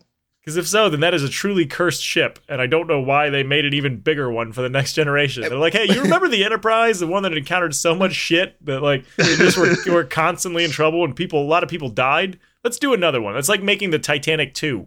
Like, just don't. You're just asking for it. Yeah. God, what what what what what if Kirk's ship is the most efficient of people not dying? Oh my that's why he's never demoted. Like, well, you know, Yeah. we Like, get a few people that die here and there, but it's not like the other ships. you lost 120 people this month, and that's real good compared to the other ones. So great work. you keep the being captain. Yeah. So Kirk asks how long it'll be before uh, all of them simply get in the way. And Spock notes that the M5 is drawing power directly from the warp engines, and it's tapping power from the matter antimatter reserves. Scotty says that it now has virtually unlimited power, so its power is maximum. Kirk leaves, and uh, he I- has Spock and Scotty follow him while Daystrom stays behind. No, I was gonna say when that line was hit, I that's where my mind jumped to while watching the episode. His power is maximum. Maximumer. Maximum, yep. So we're in a briefing room, and Scott Spock reports that the computer is drawing more and more power from the warp engines, and the computer now controls all helm, navigation, and engineering functions. And McCoy adds that it also controls communications and fire control. Kirk says that they need to regain control of the ship before they reach the War Games rendezvous point in an hour. And you know how hard it was for me to remember how to spell rendezvous for these notes? I knew it was something dumb, but I forgot it. It's spelled like that. I would do Denvu. It's, it's I R do- R E N D E Z V O U S. And I knew it Oh, was there's a Z in close- there? Yeah, I knew it was close Yeah. to that. I remember the Z and the V and the O U S. I just couldn't remember the the. It's basically rendezvous. Vus. anyway, back to Star Trek. Uh, Spock proposes that they disrupt the helm navigation circuit relays in the engineering level three, and Scotty says that he can cut the manual override from there in about an hour with Spock's help. and Kirk tells him to make it less. And he and Spock then, uh, well, Scotty and Spock then leave. So McCoy asks where Daystrom is so he can go get him to help. And uh, Kirk says that he's watching the M5 unit. And Spock says that uh, of all people, Daystrom should have known how the computer would perform, but the M5 isn't behaving logically. Then uh, we go through a little bit later, and uh, Spock and Scotty are working in a really tight little workspace. They have like a like that a tube that with it. I think we saw Scotty working in one of these in like season one, maybe. And I was like, man, I want more tube shots. Now we got. Yeah. They, had to do something to the Enterprise, uh, kind of similar to what they're doing now, like cutting power or redirecting power. Yeah, it wasn't when uh oh, what's his name? One of the the crazy guy, not crazy guy, but like something happened, maybe the virus thing and took over the ship and like uh his name wasn't like O'Brien, was it? Somebody took over a ship and he was singing over the intercom. I wonder if that was the episode. That was seems like it was such a long time ago. Uh, but McCoy confronts Daystrom in engineering, and uh, he asks if he's found a way to shut off the M5. And Daystrom says that you don't shut a child off when it's made a mistake. And he says the M5 is growing and learning. And McCoy's like, yeah, it's learning to kill. Like, ooh, got him. Uh, he said mic a child, first of all. Yo, this ain't your kid, man. Come on, bro. Yeah. Don't, don't lose your mind. Well, that's how we get, yeah, we get the insight into his current state of mind is that to him, it is his kid. And I don't know about you, but I do shut my child off when he does something wrong. I just flip the switch and he shuts right down. Um, Daystrom says that uh, it's defending itself, which is a different thing. And he says that when a child is taught, it's programmed with simple instructions, and at some point it exceeds the sum of what it was taught and thinks independently. McCoy says that it's a danger to everyone, and he wants to he wants it shut off. But Day- Daystrom just says that McCoy is frightened because he can't understand it, and he says he'll show everyone. And like as soon as somebody says, "I'll show you," "I'll show you all," that's when you have to put them down because that's the point when they have they've gone bad. They're officially a bad guy now. Like I'll show you all. Okay, yep, you're the villain. You're done. Uh, but he goes on to say that it takes 430 people to man a starship. So there we go, 430. And with the M5, you don't need anyone. One machine can do everything they send men out to do now, and men no longer need to die in space or on some alien world. And they can live and go on to achieve greater things than dying for galactic space, which is neither theirs to give nor take. And he says he doesn't want to destroy life, but he wants to save it. And that's kind of admirable. Like, I get that. That's one Uh, of those things where people uh, do the worst things and achievement to do great things. There's some kind of quote in there. There's some kind of quote that I heard before about, Yeah. you know, to do to do something great, you have to do a great evil or things like that. Something like that. The road to hell is paved with good intentions or something yep. like that. Yeah, yeah, yeah. yeah. Yeah. That, that's a good one. Yeah, yeah, yeah. Like, you know, he just he really wanted to save people. Unfortunately, when he, he created a monster and the idea of saving people. So I Yeah. just like, like and I and I, I really like how it really gets into his motivation too. Like so now he's a real likable character. Like not likable, but I mean like uh You understandable. can, you, yeah, you can understand him. Yeah, Well, You- you can understand- oh no, I was just gonna say, like, you can tell that his uh, what is it? it- His hubris is getting before uh, uh, what he actually should do. yeah, yeah, that's kind of like uh without getting too like Oppenheimer in a way where Oppenheimer helped create the nuclear bomb, then he spent his own his entire life becoming the nuclear uh, against nuclear uh, stuff in general. Like you create something and then like you know you're so I want to say people, say people, say people, save people. Then you realize that oh maybe I made a mistake here, and but but he don't really realize think he made a mistake still though. Even toward the end, like he doesn't really apologize for what he's done. he gets there on in the the end, but it's very brief. Yeah, it's, it's so it's not really a good. It's not a huge revelation to me when he when it went toward the end. Yeah. Uh, meanwhile, we get a shot of Scotty and Spock. They're just working in the tube, and then we go back to McCoy, and he finds Kirk and gives him a biographical tape of Doctor Daystrom. He says it doesn't really say much aside from the fact that Daystrom's a genius. Kirk says that at age 24, Daystrom made the, made the duotronic breakthrough that won him the Nobel and Z Magnese prizes. They why can't they? Why do they always have to make up some like alien sounding thing for these? Like the Nobel Prize is still fine. We don't need the Z Magnese prize. Unless it's real, then I'm sorry, Z Magnese, whoever you are. Uh, McCoy notes that uh, it was over a quarter century ago. Kirk asks if that's enough for one lifetime. McCoy asks, Well, where do you go from up? And he says you'd spend the rest of your life trying to recapture past glory. McCoy's almost in defense of Daystrom here, which I thought was really weird. Maybe maybe it came out as more defensive and it was supposed to be more of like understanding him. Yeah, But it came how out- I kind of took it. It was more understanding. Yeah. Yeah, it came I- out yeah, almost that's in a a way that he's yeah. defending him. No, I took I took it uh I took it as in he was trying to give Kirk the motivations behind why he thinks that he's reacting the way he is. Yeah, I just think it like, like came out You wrong. may, if you if you have some great achievement as a kid, and then you're all, only known for that one great achievement, then how can you ever you know? Hence, uh, Hayden Patterson, you know, uh, uh, Star Star Star Wars boy. I can't remember his name. Hayden. oh, Hayden Like, he, he Christensen. Yeah. yeah, yeah, he, he played it the, like an actor, like, like child actors. They do that that one that one oh, role as a you're kid. you're talking about the kid that played Anakin. I don't remember that kid's name. Yeah, yeah, yeah, yeah, or something like that, or like Like you do that one Anakin. role, and, and ch- actor in general. You Yeah. know, you do that one role. It's so iconic. Harry Potter. you know, like they that one role so iconic or whatever. Then you spend your whole entire career trying to live up to the role that, and you can't get out the shadow of that one thing for Hey. your whole entire like acting career. Uh, like, Daniel can Daniel Radcliffe is not that way. Let's Now, Let's now- get that he's one out not. He, he's got there, but I mean, how long did it take him to get there? Though, He- a long time. He just Harry. He's, not he's not Harry to go off topic, but it's one of the things that uh, we talk about at work. He uh, was perfectly okay with his Harry Potter success and not ever getting that big again, and he took his Harry Potter money and lived comfortably and is able to do projects that he just enjoys now. So like he doesn't do anything to try to get Throw it super famous. He just takes stuff that he wants, like that he enjoys. Yeah, I'm just, I'm just saying. There's I certain people that I don't know if you you've ever seen Guns Akimbo, but that's an amazing movie. I saw it. Yeah, I have saw not. it before. and, and he did that It- one because he wanted to, not because Wow. he's trying to like be super famous because he still is. I only use that example of certain like certain people trying to get out of the shadow of Yeah, what they what did originally, and then over time they try to get over the shadow. But like, you know, shout child, a lot of child, only child actors. That's one thing I think of. Well, the sad thing is, like, dude, if you create warp drive, you've already attributed more to mankind than ninety nine percent of the people on the planet will ever do. So you're Yeah. you're golden. Yeah, Yeah. yeah. Well, what else you gonna do after that though? Well, you, you, you don't. I mean, I, I get the I the fact that you probably want to create more stuff, but like you created a warp drive, like no one can wants- ever take that he away wants from to you. stay relevant. You get that taste of that fame, and then it Well, gets taken but away. that's- But if you listen to that speech, he he says, and then people are getting are getting more famous than me, uh, like whatever, using my technology.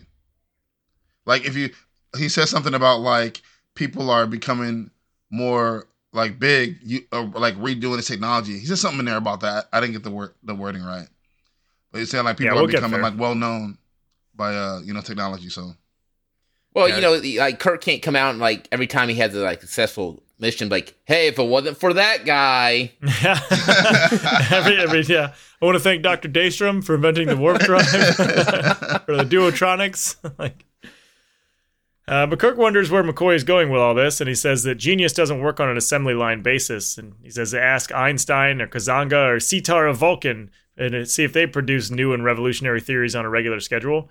McCoy says that the government bought the M5 and Daystrom had to make it work, and he did, but it works illogically, according to Spock. Um, so he's kind of a Shou Tucker here, huh? Dan, like the government needs him to do this, this to repeat his past success, so he just transmutes his daughter and dog together. oh, gee. that's, that's what Daystrom is. Uh, I'm missing the yeah, he reference here. kind of it's a is. Full Metal Alchemist, yes. Uh, Oh, okay. I haven't seen it all. I've, I've Oh. watched like one episode. It's one of the most messed up scenes in all anime.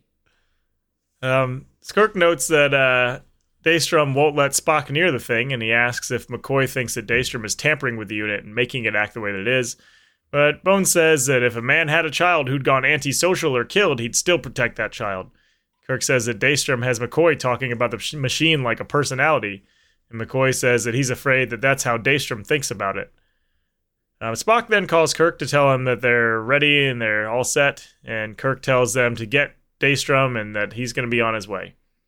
So Daystrom meets Kirk and McCoy at the tube where Scotty and Spock are working, and Spock explains that Scotty is ready to apply the circuit disruptor, and then they do, or he says when he does that uh, he'll trip the manual override into control.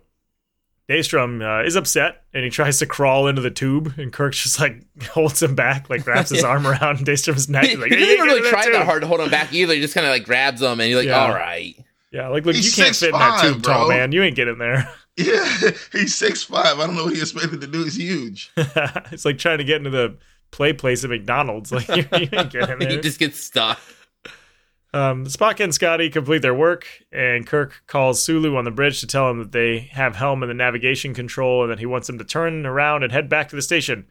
Sulu and Chekov try to plot the course, but nothing's working. So Sulu tells Kirk that the helm isn't responding and navigational control is still locked in by the M5. Spock tells Chekov to go to the engineering station and check the H279 elements and the G95 systems.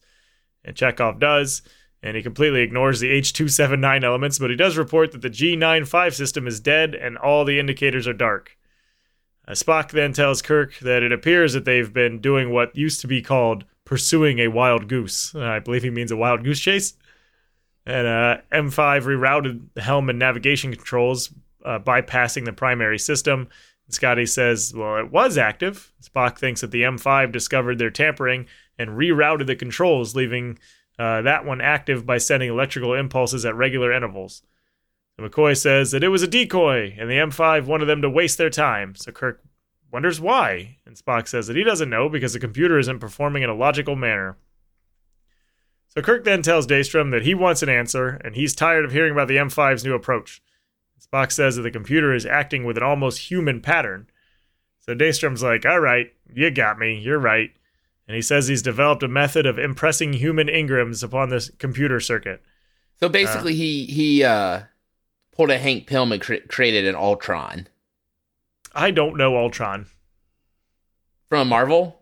Oh, that Ultron. Okay. I yeah, that- oh, never mind. I got that confused with. Uh, God, for some reason I was thinking Voltron. I'm like, I don't know that either. Um, yes, Ultron.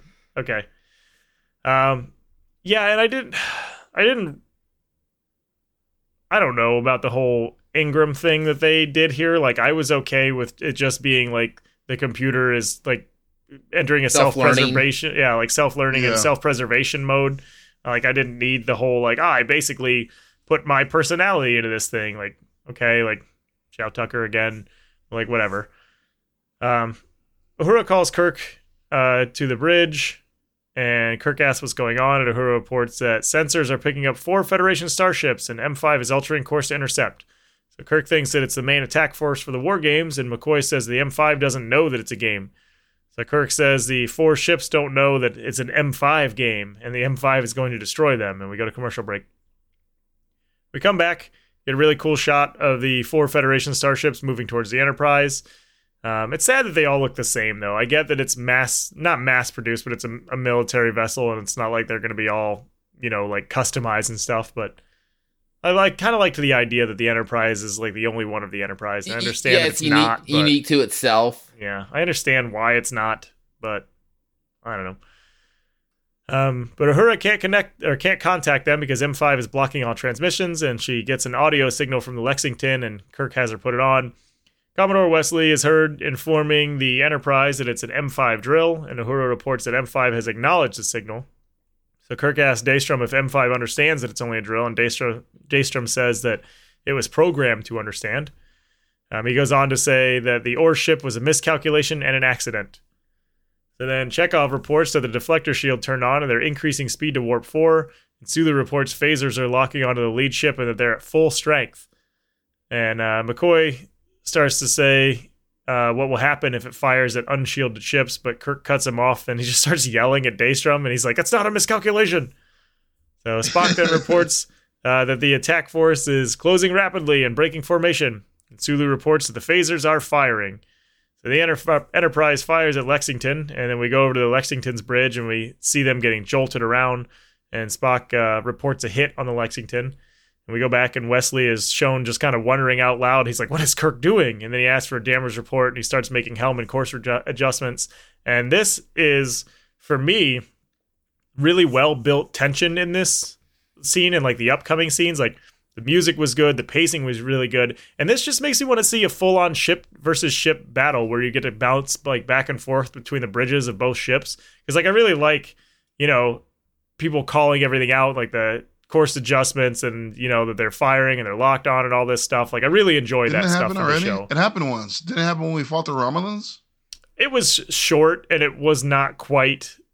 It wasn't what I'm looking for. Like I really like the way that uh, both of these ships operate. Like with just like calling out you know course adjustments and locking on and like phasers and all of that good stuff. I don't know. I just really like it, and I I want more like ship to ship battles with views from both bridges. Well, and the lead up to the the the battle, the pacing, like you said, was done very well. I, I agree. I agree. I was just asking. I remember that in, it showed the inside the Romulan ship when they're fighting Romulans, so I couldn't remember if it was a uh, like that or not.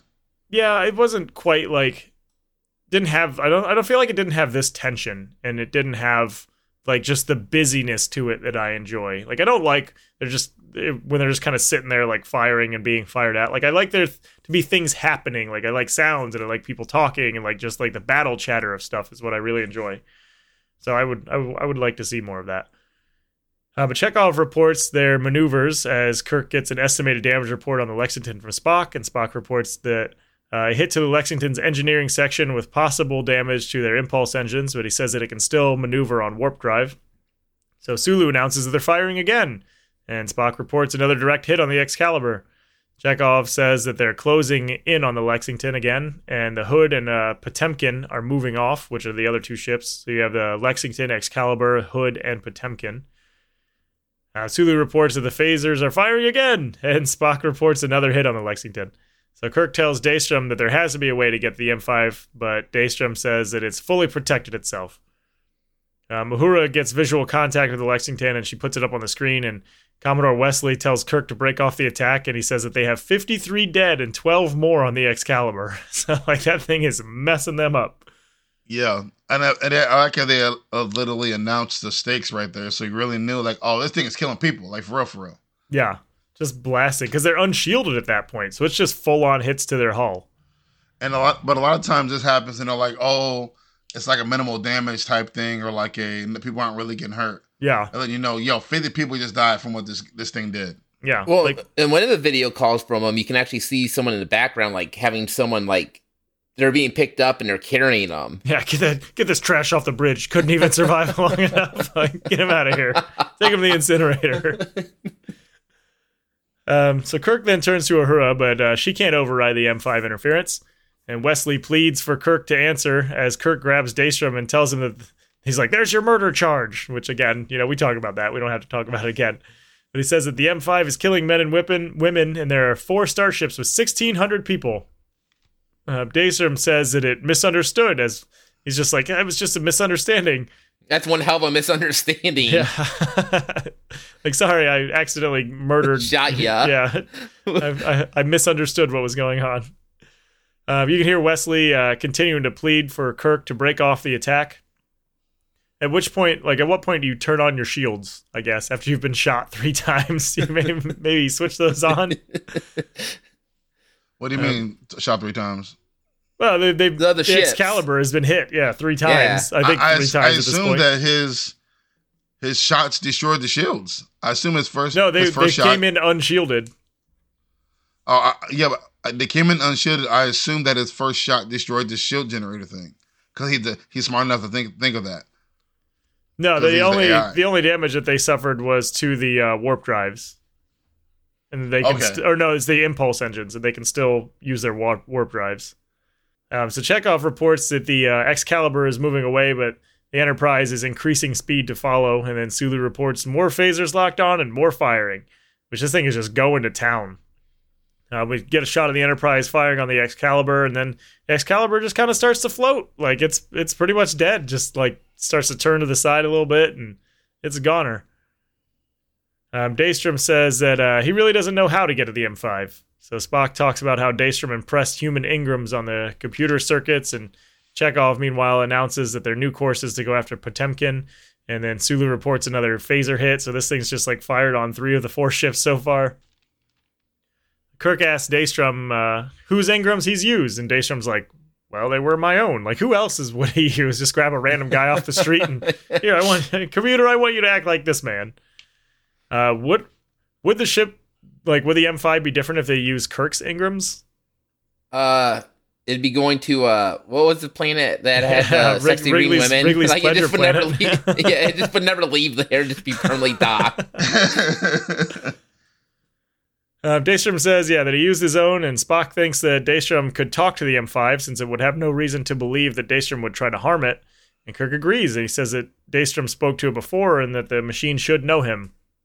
So Uhura is then picking up a transmission from the Lexington to Starfleet Command, and she plays it. And uh, you hear Commodore Wesley. He says that all ships were damaged in an unprovoked attack. The Excalibur, Captain Harris, and First Officer are dead, and there are many casualties, and they have suffered damage, but they're able to move. He reports that the Enterprise is refusing to answer, but is continuing to attack, and he has an effective battle force, and he believes that the only way to stop the Enterprise is to destroy it, so he re- requests permission to proceed. Uh, Daystrom is uh, upset that they would destroy the M5, and Kirk tells him that he can save it by talking to it and getting it to stop the attack. And Daystrom's like, "Oh yeah, maybe I should try that." So Daystrom goes to the computer and he talks to the M5 and he tells it that its attack on the starships is wrong and it must stop. And McCoy is talking to Kirk and he says that he doesn't like the sound of Daystrom. And Kirk's like, "Well, he better pray that the uh, M5 listens to the sound of him." So the M5 tells Daystrom that its programming includes protection against attack and enemy vessels must be neutralized. But Daystrom argues that they're not enemy vessels and that they're murdering human beings of their own kind. Like this is the point where he's like, you can see him start to turn because he's like, "You're murdering," and then he's like, "No, we're murdering. like we, we're murdering people of our own kind." Is this the royal we that you're trying to use? Yeah. Well, no, I think that that at that moment you realize that like he he's considers the AI part of him. Well, here's where he screwed up because he should not have said we. and Now they're going to use that against him in court. Should have just stuck with you, Yeah. maintained that the sh- the ship was doing like the M5 was doing everything on it all on its own, and that he had no, No. part in it. Now he's basically Oh, admitted see. guilt, so, so He he's going away for when he said life. we. Going away for life. Uh, but he tells the M5 that it's not created for that purpose, and he says that it's his greatest creation, and it's a unit to save men, and it must not destroy them. But the M5 says that it must survive, and Daystrom tells it that it has to protect itself, yes, but not to murder. And he says that the M5 must, die, must not die, and men must not die. And he says that to kill is a breaking of civil and moral laws they've lived for by lived by for thousands of years. He says they've murdered hundreds of people, and he wonders how they could possibly repay that. And the M5's just like, well, they attacked me. so, no, no, no, they didn't. They just literally did nothing. right, they were they just, just, there. they just were there, yeah. No, no, they they came in attack pattern. They, those th- those ships came together, and it was a mock attack. They were coming did to attack. attack him. Yes, Two of those ships did attack him earlier and then left. yeah, So yeah. They were they were coming to attack him. Okay, to attack him. That's what he thought. Yeah, he didn't just do it. It's unprovoked. It's not unprovoked. that this freighter was a was drill. unprovoked. Therefore, The they, they were coming in unpro- attack pattern. So he assumed they were attacking. It's not. This ain't unprovoked. It's like, yo, bro, like this is. They, they were coming at me. I didn't know they were joking. Was the freighter in the attack games. pattern when when the ship went after it? Yeah, I'm just saying. If somebody walked up to me and, and put a fist up like they're about to swing at me, and I don't know them, I might have to swing first because I'll be like, "Yo, I know you were joking. I don't." He's like, bro, I was just scratching joking? my eye. Damn. yeah, yeah, yeah. I know you were joking. You got knocked out, sir. Like I apologize, but I thought you were gonna attack me. Oh, this is just a prank video. I didn't know that. yeah. it's just a prank, bro. It's a prank, bro. Sorry. The M5 gets a hold of Wesley. He's like, it's just a prank, bro. Yeah, like no, we're not playing that game. Like no, this ain't a prank video time. You came at me the wrong way, sir. Uh, but as they uh, as, as the M5 and Daystrom talk, uh, Kirk calls to Spock and he calls him over. He's like, "Hey, let's talk shit about this guy." And uh, he tells Spock that the M5 is talking to Daystrom instead of responding to him like a computer. And Spock says that he's pretty impressed by it, and Daystrom has created a mirror image of his own mind. So Daystrom is still just reassuring the M5 that it's going to survive, and he starts to monologue about all the hard work and that he had to do and all the things he went through to get where he is. I paraphrased all that because this was already getting long anyway. I, what- what's that part of my head? Uh, uh, I think I believe it was like Jim Carrey, like Ace Ventura, like why don't you cry about it? Yeah. and again, this is another one of those things. Okay, earlier, I'll show you all. And now this one, all of my hard work and the things I went through. Like, stop this man here. Like, he is the villain. That's two signs that he's a villain. Next, he's going to tell you that you're either with him or you're against him. you, you have to put a stop to this. He's not the villain, okay? He's like, my, my. M5 has provided peace, justice, and security to my new empire. you gotta shut him down. Uh, McCoy says that Daystrom is on the edge of a nervous breakdown, if not insanity. Kirk then approaches Daystrom and he's like, uh, and it's crazy because like I feel like Daystrom's making a little progress over here. He's like, look, we're not going to destroy you. Like you're not going to die, but you can't do this. Like I feel like he's on the right course. Kirk just comes up and blows that out of the water. He's like, hey, you got to destroy this thing. And I feel like the M5 could probably hear that. Hear- yeah. like he just completely goes backwards against all that progress that Daystrom was making. But Daystrom argues against it, and he says that uh, they're invincible. Again, you got to kill them. And he says they've crushed four mighty starships as if they were toys. And then he grabs Kirk, and Spock's like, "Uh, uh no touchy." And he does the uh, Vulcan nerve pinch and just like He renders says him we a lot unconscious. too. Yes, Like he just he, he says we a lot. We we we. I expect He- he him to also put on does like a helmet that makes him control the M5 or something. You know? He, he Spock also does the hold on uh Wesley for a long time too. Like he Yeah, just it's does it personal. like yeah. I, I like his reaction though too. He's like, oh, like you know, like uh, the, Yeah. the the movie Kung Fu Panda. I'm a big big reference of it. The, the, the, maintenance, he's putting like little needles in, the, in his back, and he hits him the wrong the wrong thing, and somebody like does a reaction. This is like if you look at this guy's reaction when he gets a nerve pinch, like it's like his whole body like locked up. It, it is so incredibly awesome. It is the most like ridiculous. Like mo- most people they like fall out, but Yeah. his body like it like jerked in a weird position and like froze. It's hilariously funny. Like it, it's funny. Spock's like, oh crap, I think I crippled him. Yeah. Whoops. Yeah, just- That's a lawsuit. He does this whole like He- he- he's not used to uh, like putting this uh, the pinch on people that are way bigger than him. for real. His reaction to get pitched is just a funny like reaction. His whole body goes in lock. it's funny. I'm sorry. Yeah, so uh, funny. So Kirk has uh, Daystrom taken to the sick bay, and then Kirk asks for a battle status, and Sulu tells him that uh, the other three ships are holding out of range, and he reports that the Excalibur looks like it's dead, and they watch on the screen, it's just kind of like floating away. Um, Uhura says that Lexington is receiving a message from Starfleet, and so she puts it on, and uh, a man is heard authorizing the battle group to use all measures available to destroy the Enterprise, and Wesley's like, "All right, let's go do this thing." So Kirk says that they've signed their own death warrant because M5 is going to kill them to survive. Spock says that every living thing wants to survive, and Daystrom must have impressed that instinctive reaction onto the computer. Kirk wonders if the computer is still open to impression, and he wonders if it absorbed any of the regret that Daystrom felt for the deaths that it caused, which I don't think he seemed too regretful until like the last few seconds before he got rendered unconscious. He still didn't regret it. He, he when he got when he got um the the pinch, he was he was going on a Yeah. rant. Yeah, he saying said we he, just destroyed some like of your minor re- regret, and then followed by like a surge of just like feeling powerful. He was like, he was like, we, we destroyed four years your, your mighty ships. Like they have nothing on us. Like we, Yeah. like he he did not care that much. no, The only thing he cared about was the embarrassment of what was going on. He like he was like he didn't care at all. And even No. when he got pitched, he didn't care. So Chekov reports that the uh, ships are coming within range, and Spock says that Commander Wesley is a dedicated commander, and he's going to regret serving aboard the instrument of his death. And I'm like, damn, dude, like writing him off already. like, jeez. Uh, Kirk says that the instrument of Wesley's death won't be the Enterprise if he can help it, and he starts talking to the M5. He tells the computer that uh, it's going to be under attack in a moment, and he says that it's already rendered one starship dead or hopelessly crippled, and many lives were lost. The M5 says that the ship's attacked it first, and that it has to survive. And Kirk says, "Why?" So he goes into like toddler mode here, and it says uh, the M5 says that it must go out on to replace man, so man doesn't risk death in space or other occupations, and it must survive so man can be protective. Kirk reports uh, the attack force is almost within phaser range. So Kirk uh, tells the M5 that the men aboard the ships were murdered and asks the M5 if it, if it must survive by murder. And the M5 says that it cannot murder. So Kirk says, Why? The M5 says that murder is contrary to the laws of man and God. I don't know why we had to bring God into this, but here we are. Uh, Kirk says that it has murdered, and he tells it to scan the Excalibur uh, that it destroyed and see if there's life on board. And the M5 says that there's no life, and Kirk's like, "That's because you murdered it." So Kirk then asks what the penalty for murder is, and the M5 says the penalty for murder is death. And I would have thought by this time in the future, capital punishment would have been gone. Like we're not quite an enlightened community, but I feel like this time in the future they would have been like, "Yeah, we're not going to do that. Like we're not going to put people to death. We'll just put you on like a planet somewhere to have you work or something, or there has to be like not for an eye. like re rehab people. Nah.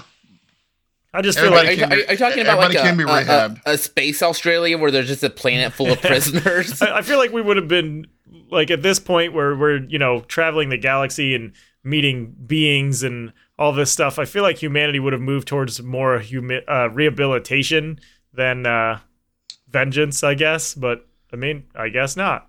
That's not No, we- we- vengeance. That's justice. That's two different things, sir. We, well, we saw how that worked in what Aliens Three on the the space prison. Yeah.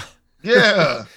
I just thought Hey, in Ripley this game? in this specific universe where you know it's supposed to be more like progressive and everybody's you know happy and well not happy but you know it's striving for better humanity. I thought that in this specific universe like the death penalty would not have existed anymore.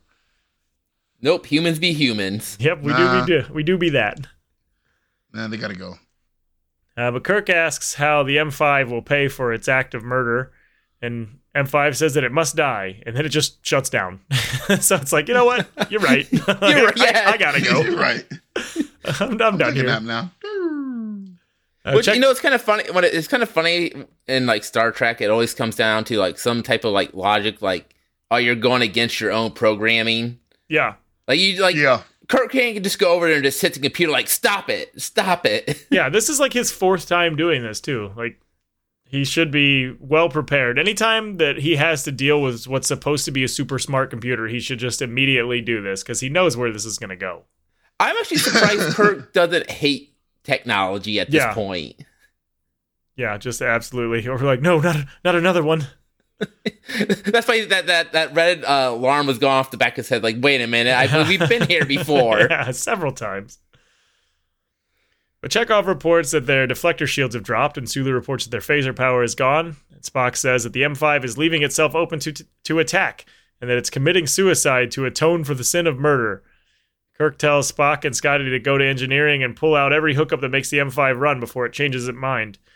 And then he tells Uhura to use the intership communications. So Kirk gets in his chair and he addresses the small crew left on board the Enterprise. He says that in about one minute they're going to be attacked by Federation starships, and the M5 is no longer in control of the ship, but they don't have control of it either. He says the M5 has left itself and them open to destruction, and that their 19 lives will buy the survival of over 1,000 of their fellow starship crewmen. So the attack force um, approaches the Enterprise as Wesley announces that their phasers are on target.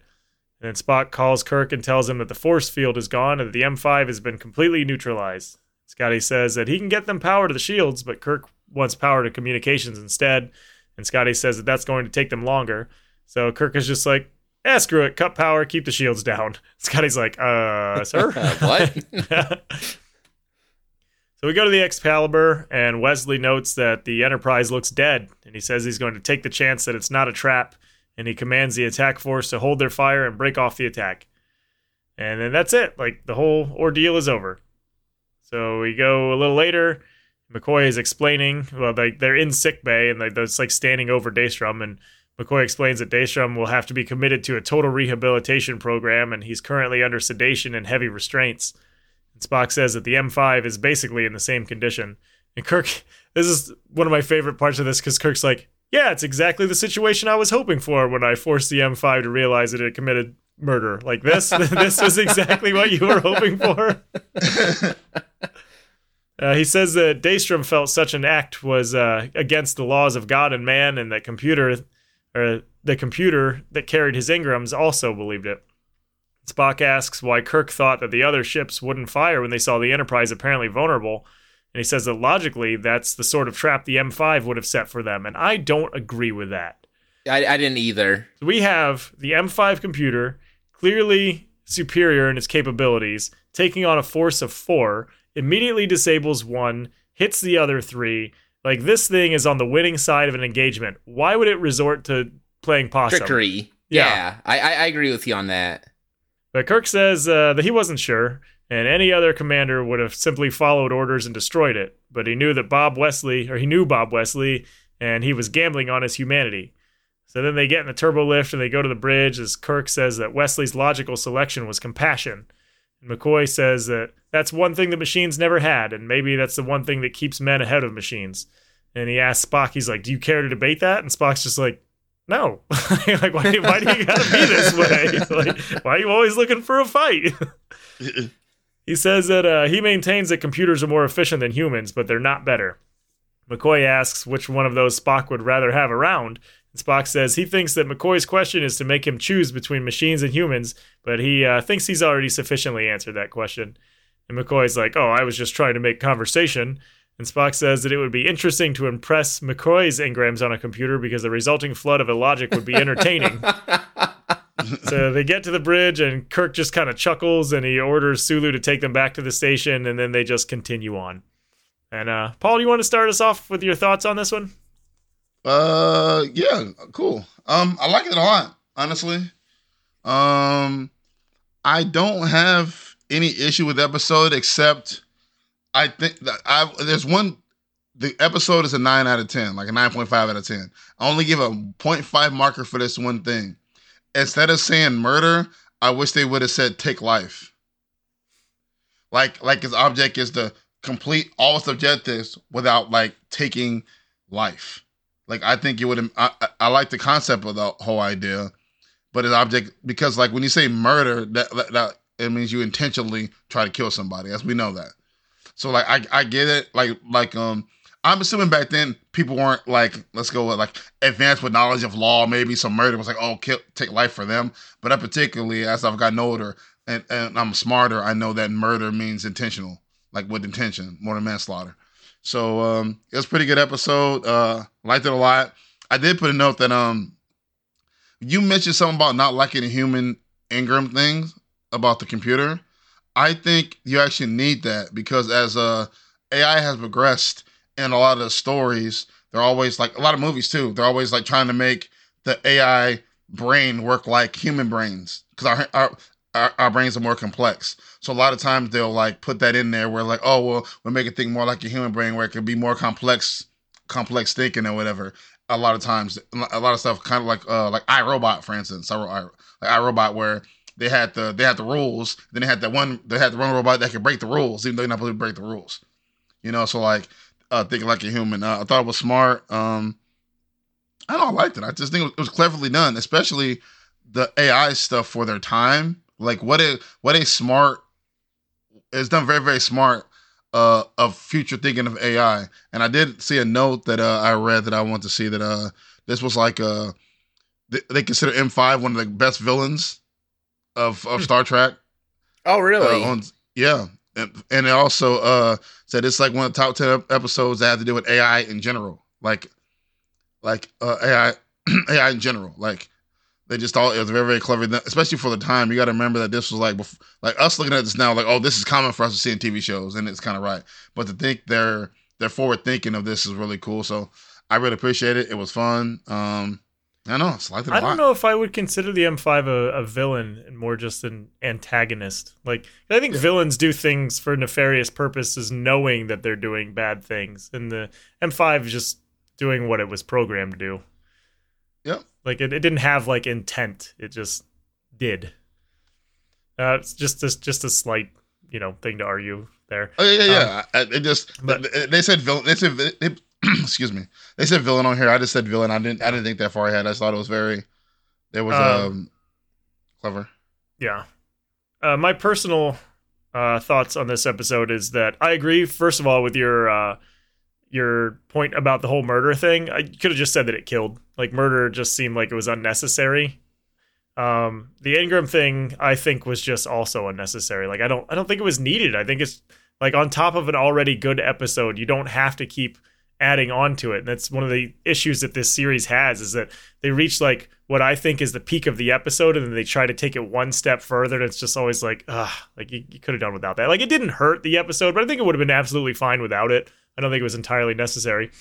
Um, but I do think that the ending scenes of this episode were the weakest part. And I'm actually really disappointed in the end of this episode because you just watched like a bunch of people get slaughtered, like a bunch of your side get slaughtered, and you're joking at the end of the episode, like, haha, well, you know, robots and people, and you move on to your next thing. And it's like, I feel like yeah. it should have been more somber. Like, you just watch an entire ship's worth of people get killed, plus many others on other ships. Like, that's a kind of harrowing thing. Like, you were not in control of that situation at all you're on board this killing machine that's thinking for itself and killing all of your like maybe not your friends but like your allies and at the end of it you're just like well you know that's tuesday and you just you just keep going well there's only been like what one or One. two episodes Yeah, where one they're somber. somber. One. Yeah. At the very ending. At That, the that was the that was the uh, Adam and Eve one with the guns and everything. That's the one somber one we've had. Yeah, even when Kirk's like in the past, love got hit by a truck in front of him. The end of that episode was so like, well, you know, it happens. There's, there's more fish in the sea.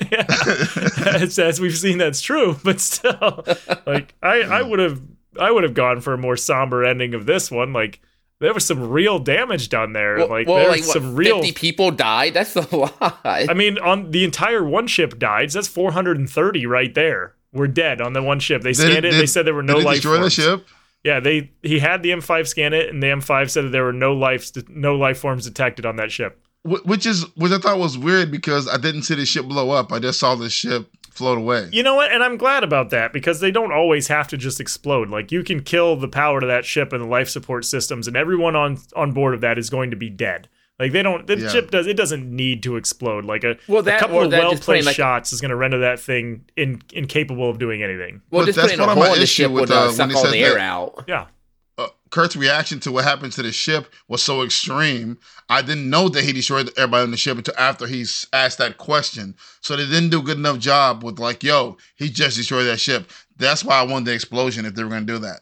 Because the explosion gonna be like, oh my god, he destroyed the whole ship. Like Yeah. I only thought he damaged that ship, so I didn't realize he had, he had did that much damage until this later on. So Kirk's like big, big like emotional response to that I thought Right. was weird. Now I understand, like talking to you now, thinking about like, oh, he destroyed the whole ship. I only saw it float away. Yeah, and we did see it kind of like turn to the side and float, and you could just assume that it was disabled, but all of the crew were alive. Um, yeah, But I mean, honestly, I'm okay with. I think I would rather have it not explode because everything doesn't need to explode. Like the visual is good well, and it immediately ex- tells you that everybody's dead. But as long as they confirmed it later and they did, then I'm okay with it. But yeah, pretty it much doesn't explode. Just some kind of uh, some kind of like some a- visual to tell some you. visual to let me know that there was some some major going on, or even like Right. the power shutting down on ship. Something that like something that I could see that'd be oh okay, what's going on? So Yeah, I'm. I, yeah, I mean, I guess you could ask for more out, out of it. I'm okay with what it was because, like I said, they let us know through dialogue that yep, everybody on there is dead. But uh, yeah, like I said, I loved the episode. The pacing was amazing. Like the cinematography was really good. A lot of really, really good dialogue in this episode. I'm just a little bit disappointed by the end of it, but it does not hurt my overall enjoyment of the episode. And uh, now I'm going to give it to Dan. I, I I agree with uh, both of you guys on what you said about the episode. Really enjoyed it. I, I I would say that this is probably the best, well paced episode that they've done so far. Like at no point where I feel like really they're making like too big of like of jumps of trying to escalate. It was like a slow burn until the very end. Yeah. So I, I thought it was done really well. Yeah, and then the other thing, not not to keep going, but the series routinely struggles with uh, build, build, build, and then the end has to happen in like two and a half minutes, and that did not happen with this, this episode, and that's No, one of the it- things that I it- really liked about it. the the the the fighting and like the build up of like oh are they gonna shoot or not that was probably a good what the last 10 minutes Yeah, and then like the conclusion, like you know them defeating the the uh, uh, antagonist wasn't. It didn't happen in like 35 seconds. You know, they actually took some time to work out you know the solution to this this problem, which they don't normally do. So I, I do appreciate that as well. Um, but if you guys don't have anything else for this one, our Oh, next no. one is going to be season two, episode 25, Bread and Circuses. Spock and McCoy are forced to fight in Roman-like games. Ooh Dun dun dun. i'll be excited for this Spock and one McCoy. Damn. Yeah. That's going to be a good one. 'Cause So- those two never is, do anything. Well, is McCoy, mccoy never gonna inject them with some stuff to like like get them all jacked Yeah. just gonna throw some ass. yeah. That'll be interesting. One note I did read that I forgot to mention that they they said uh last episode this episode was uh one of McCoy's best episodes of the of uh the whole entire Star Trek thing. Like I can see that. they really commended his acting for that for that uh episode. So I want to mention that. Yeah, I can get behind that. Yeah, uh, DeForest Kelley was was really good in this. Um, but yeah, so that's it for this one. Um, as always, Twitter at WWST underscore podcast. Um, and we will see you guys on the next episode. Later. later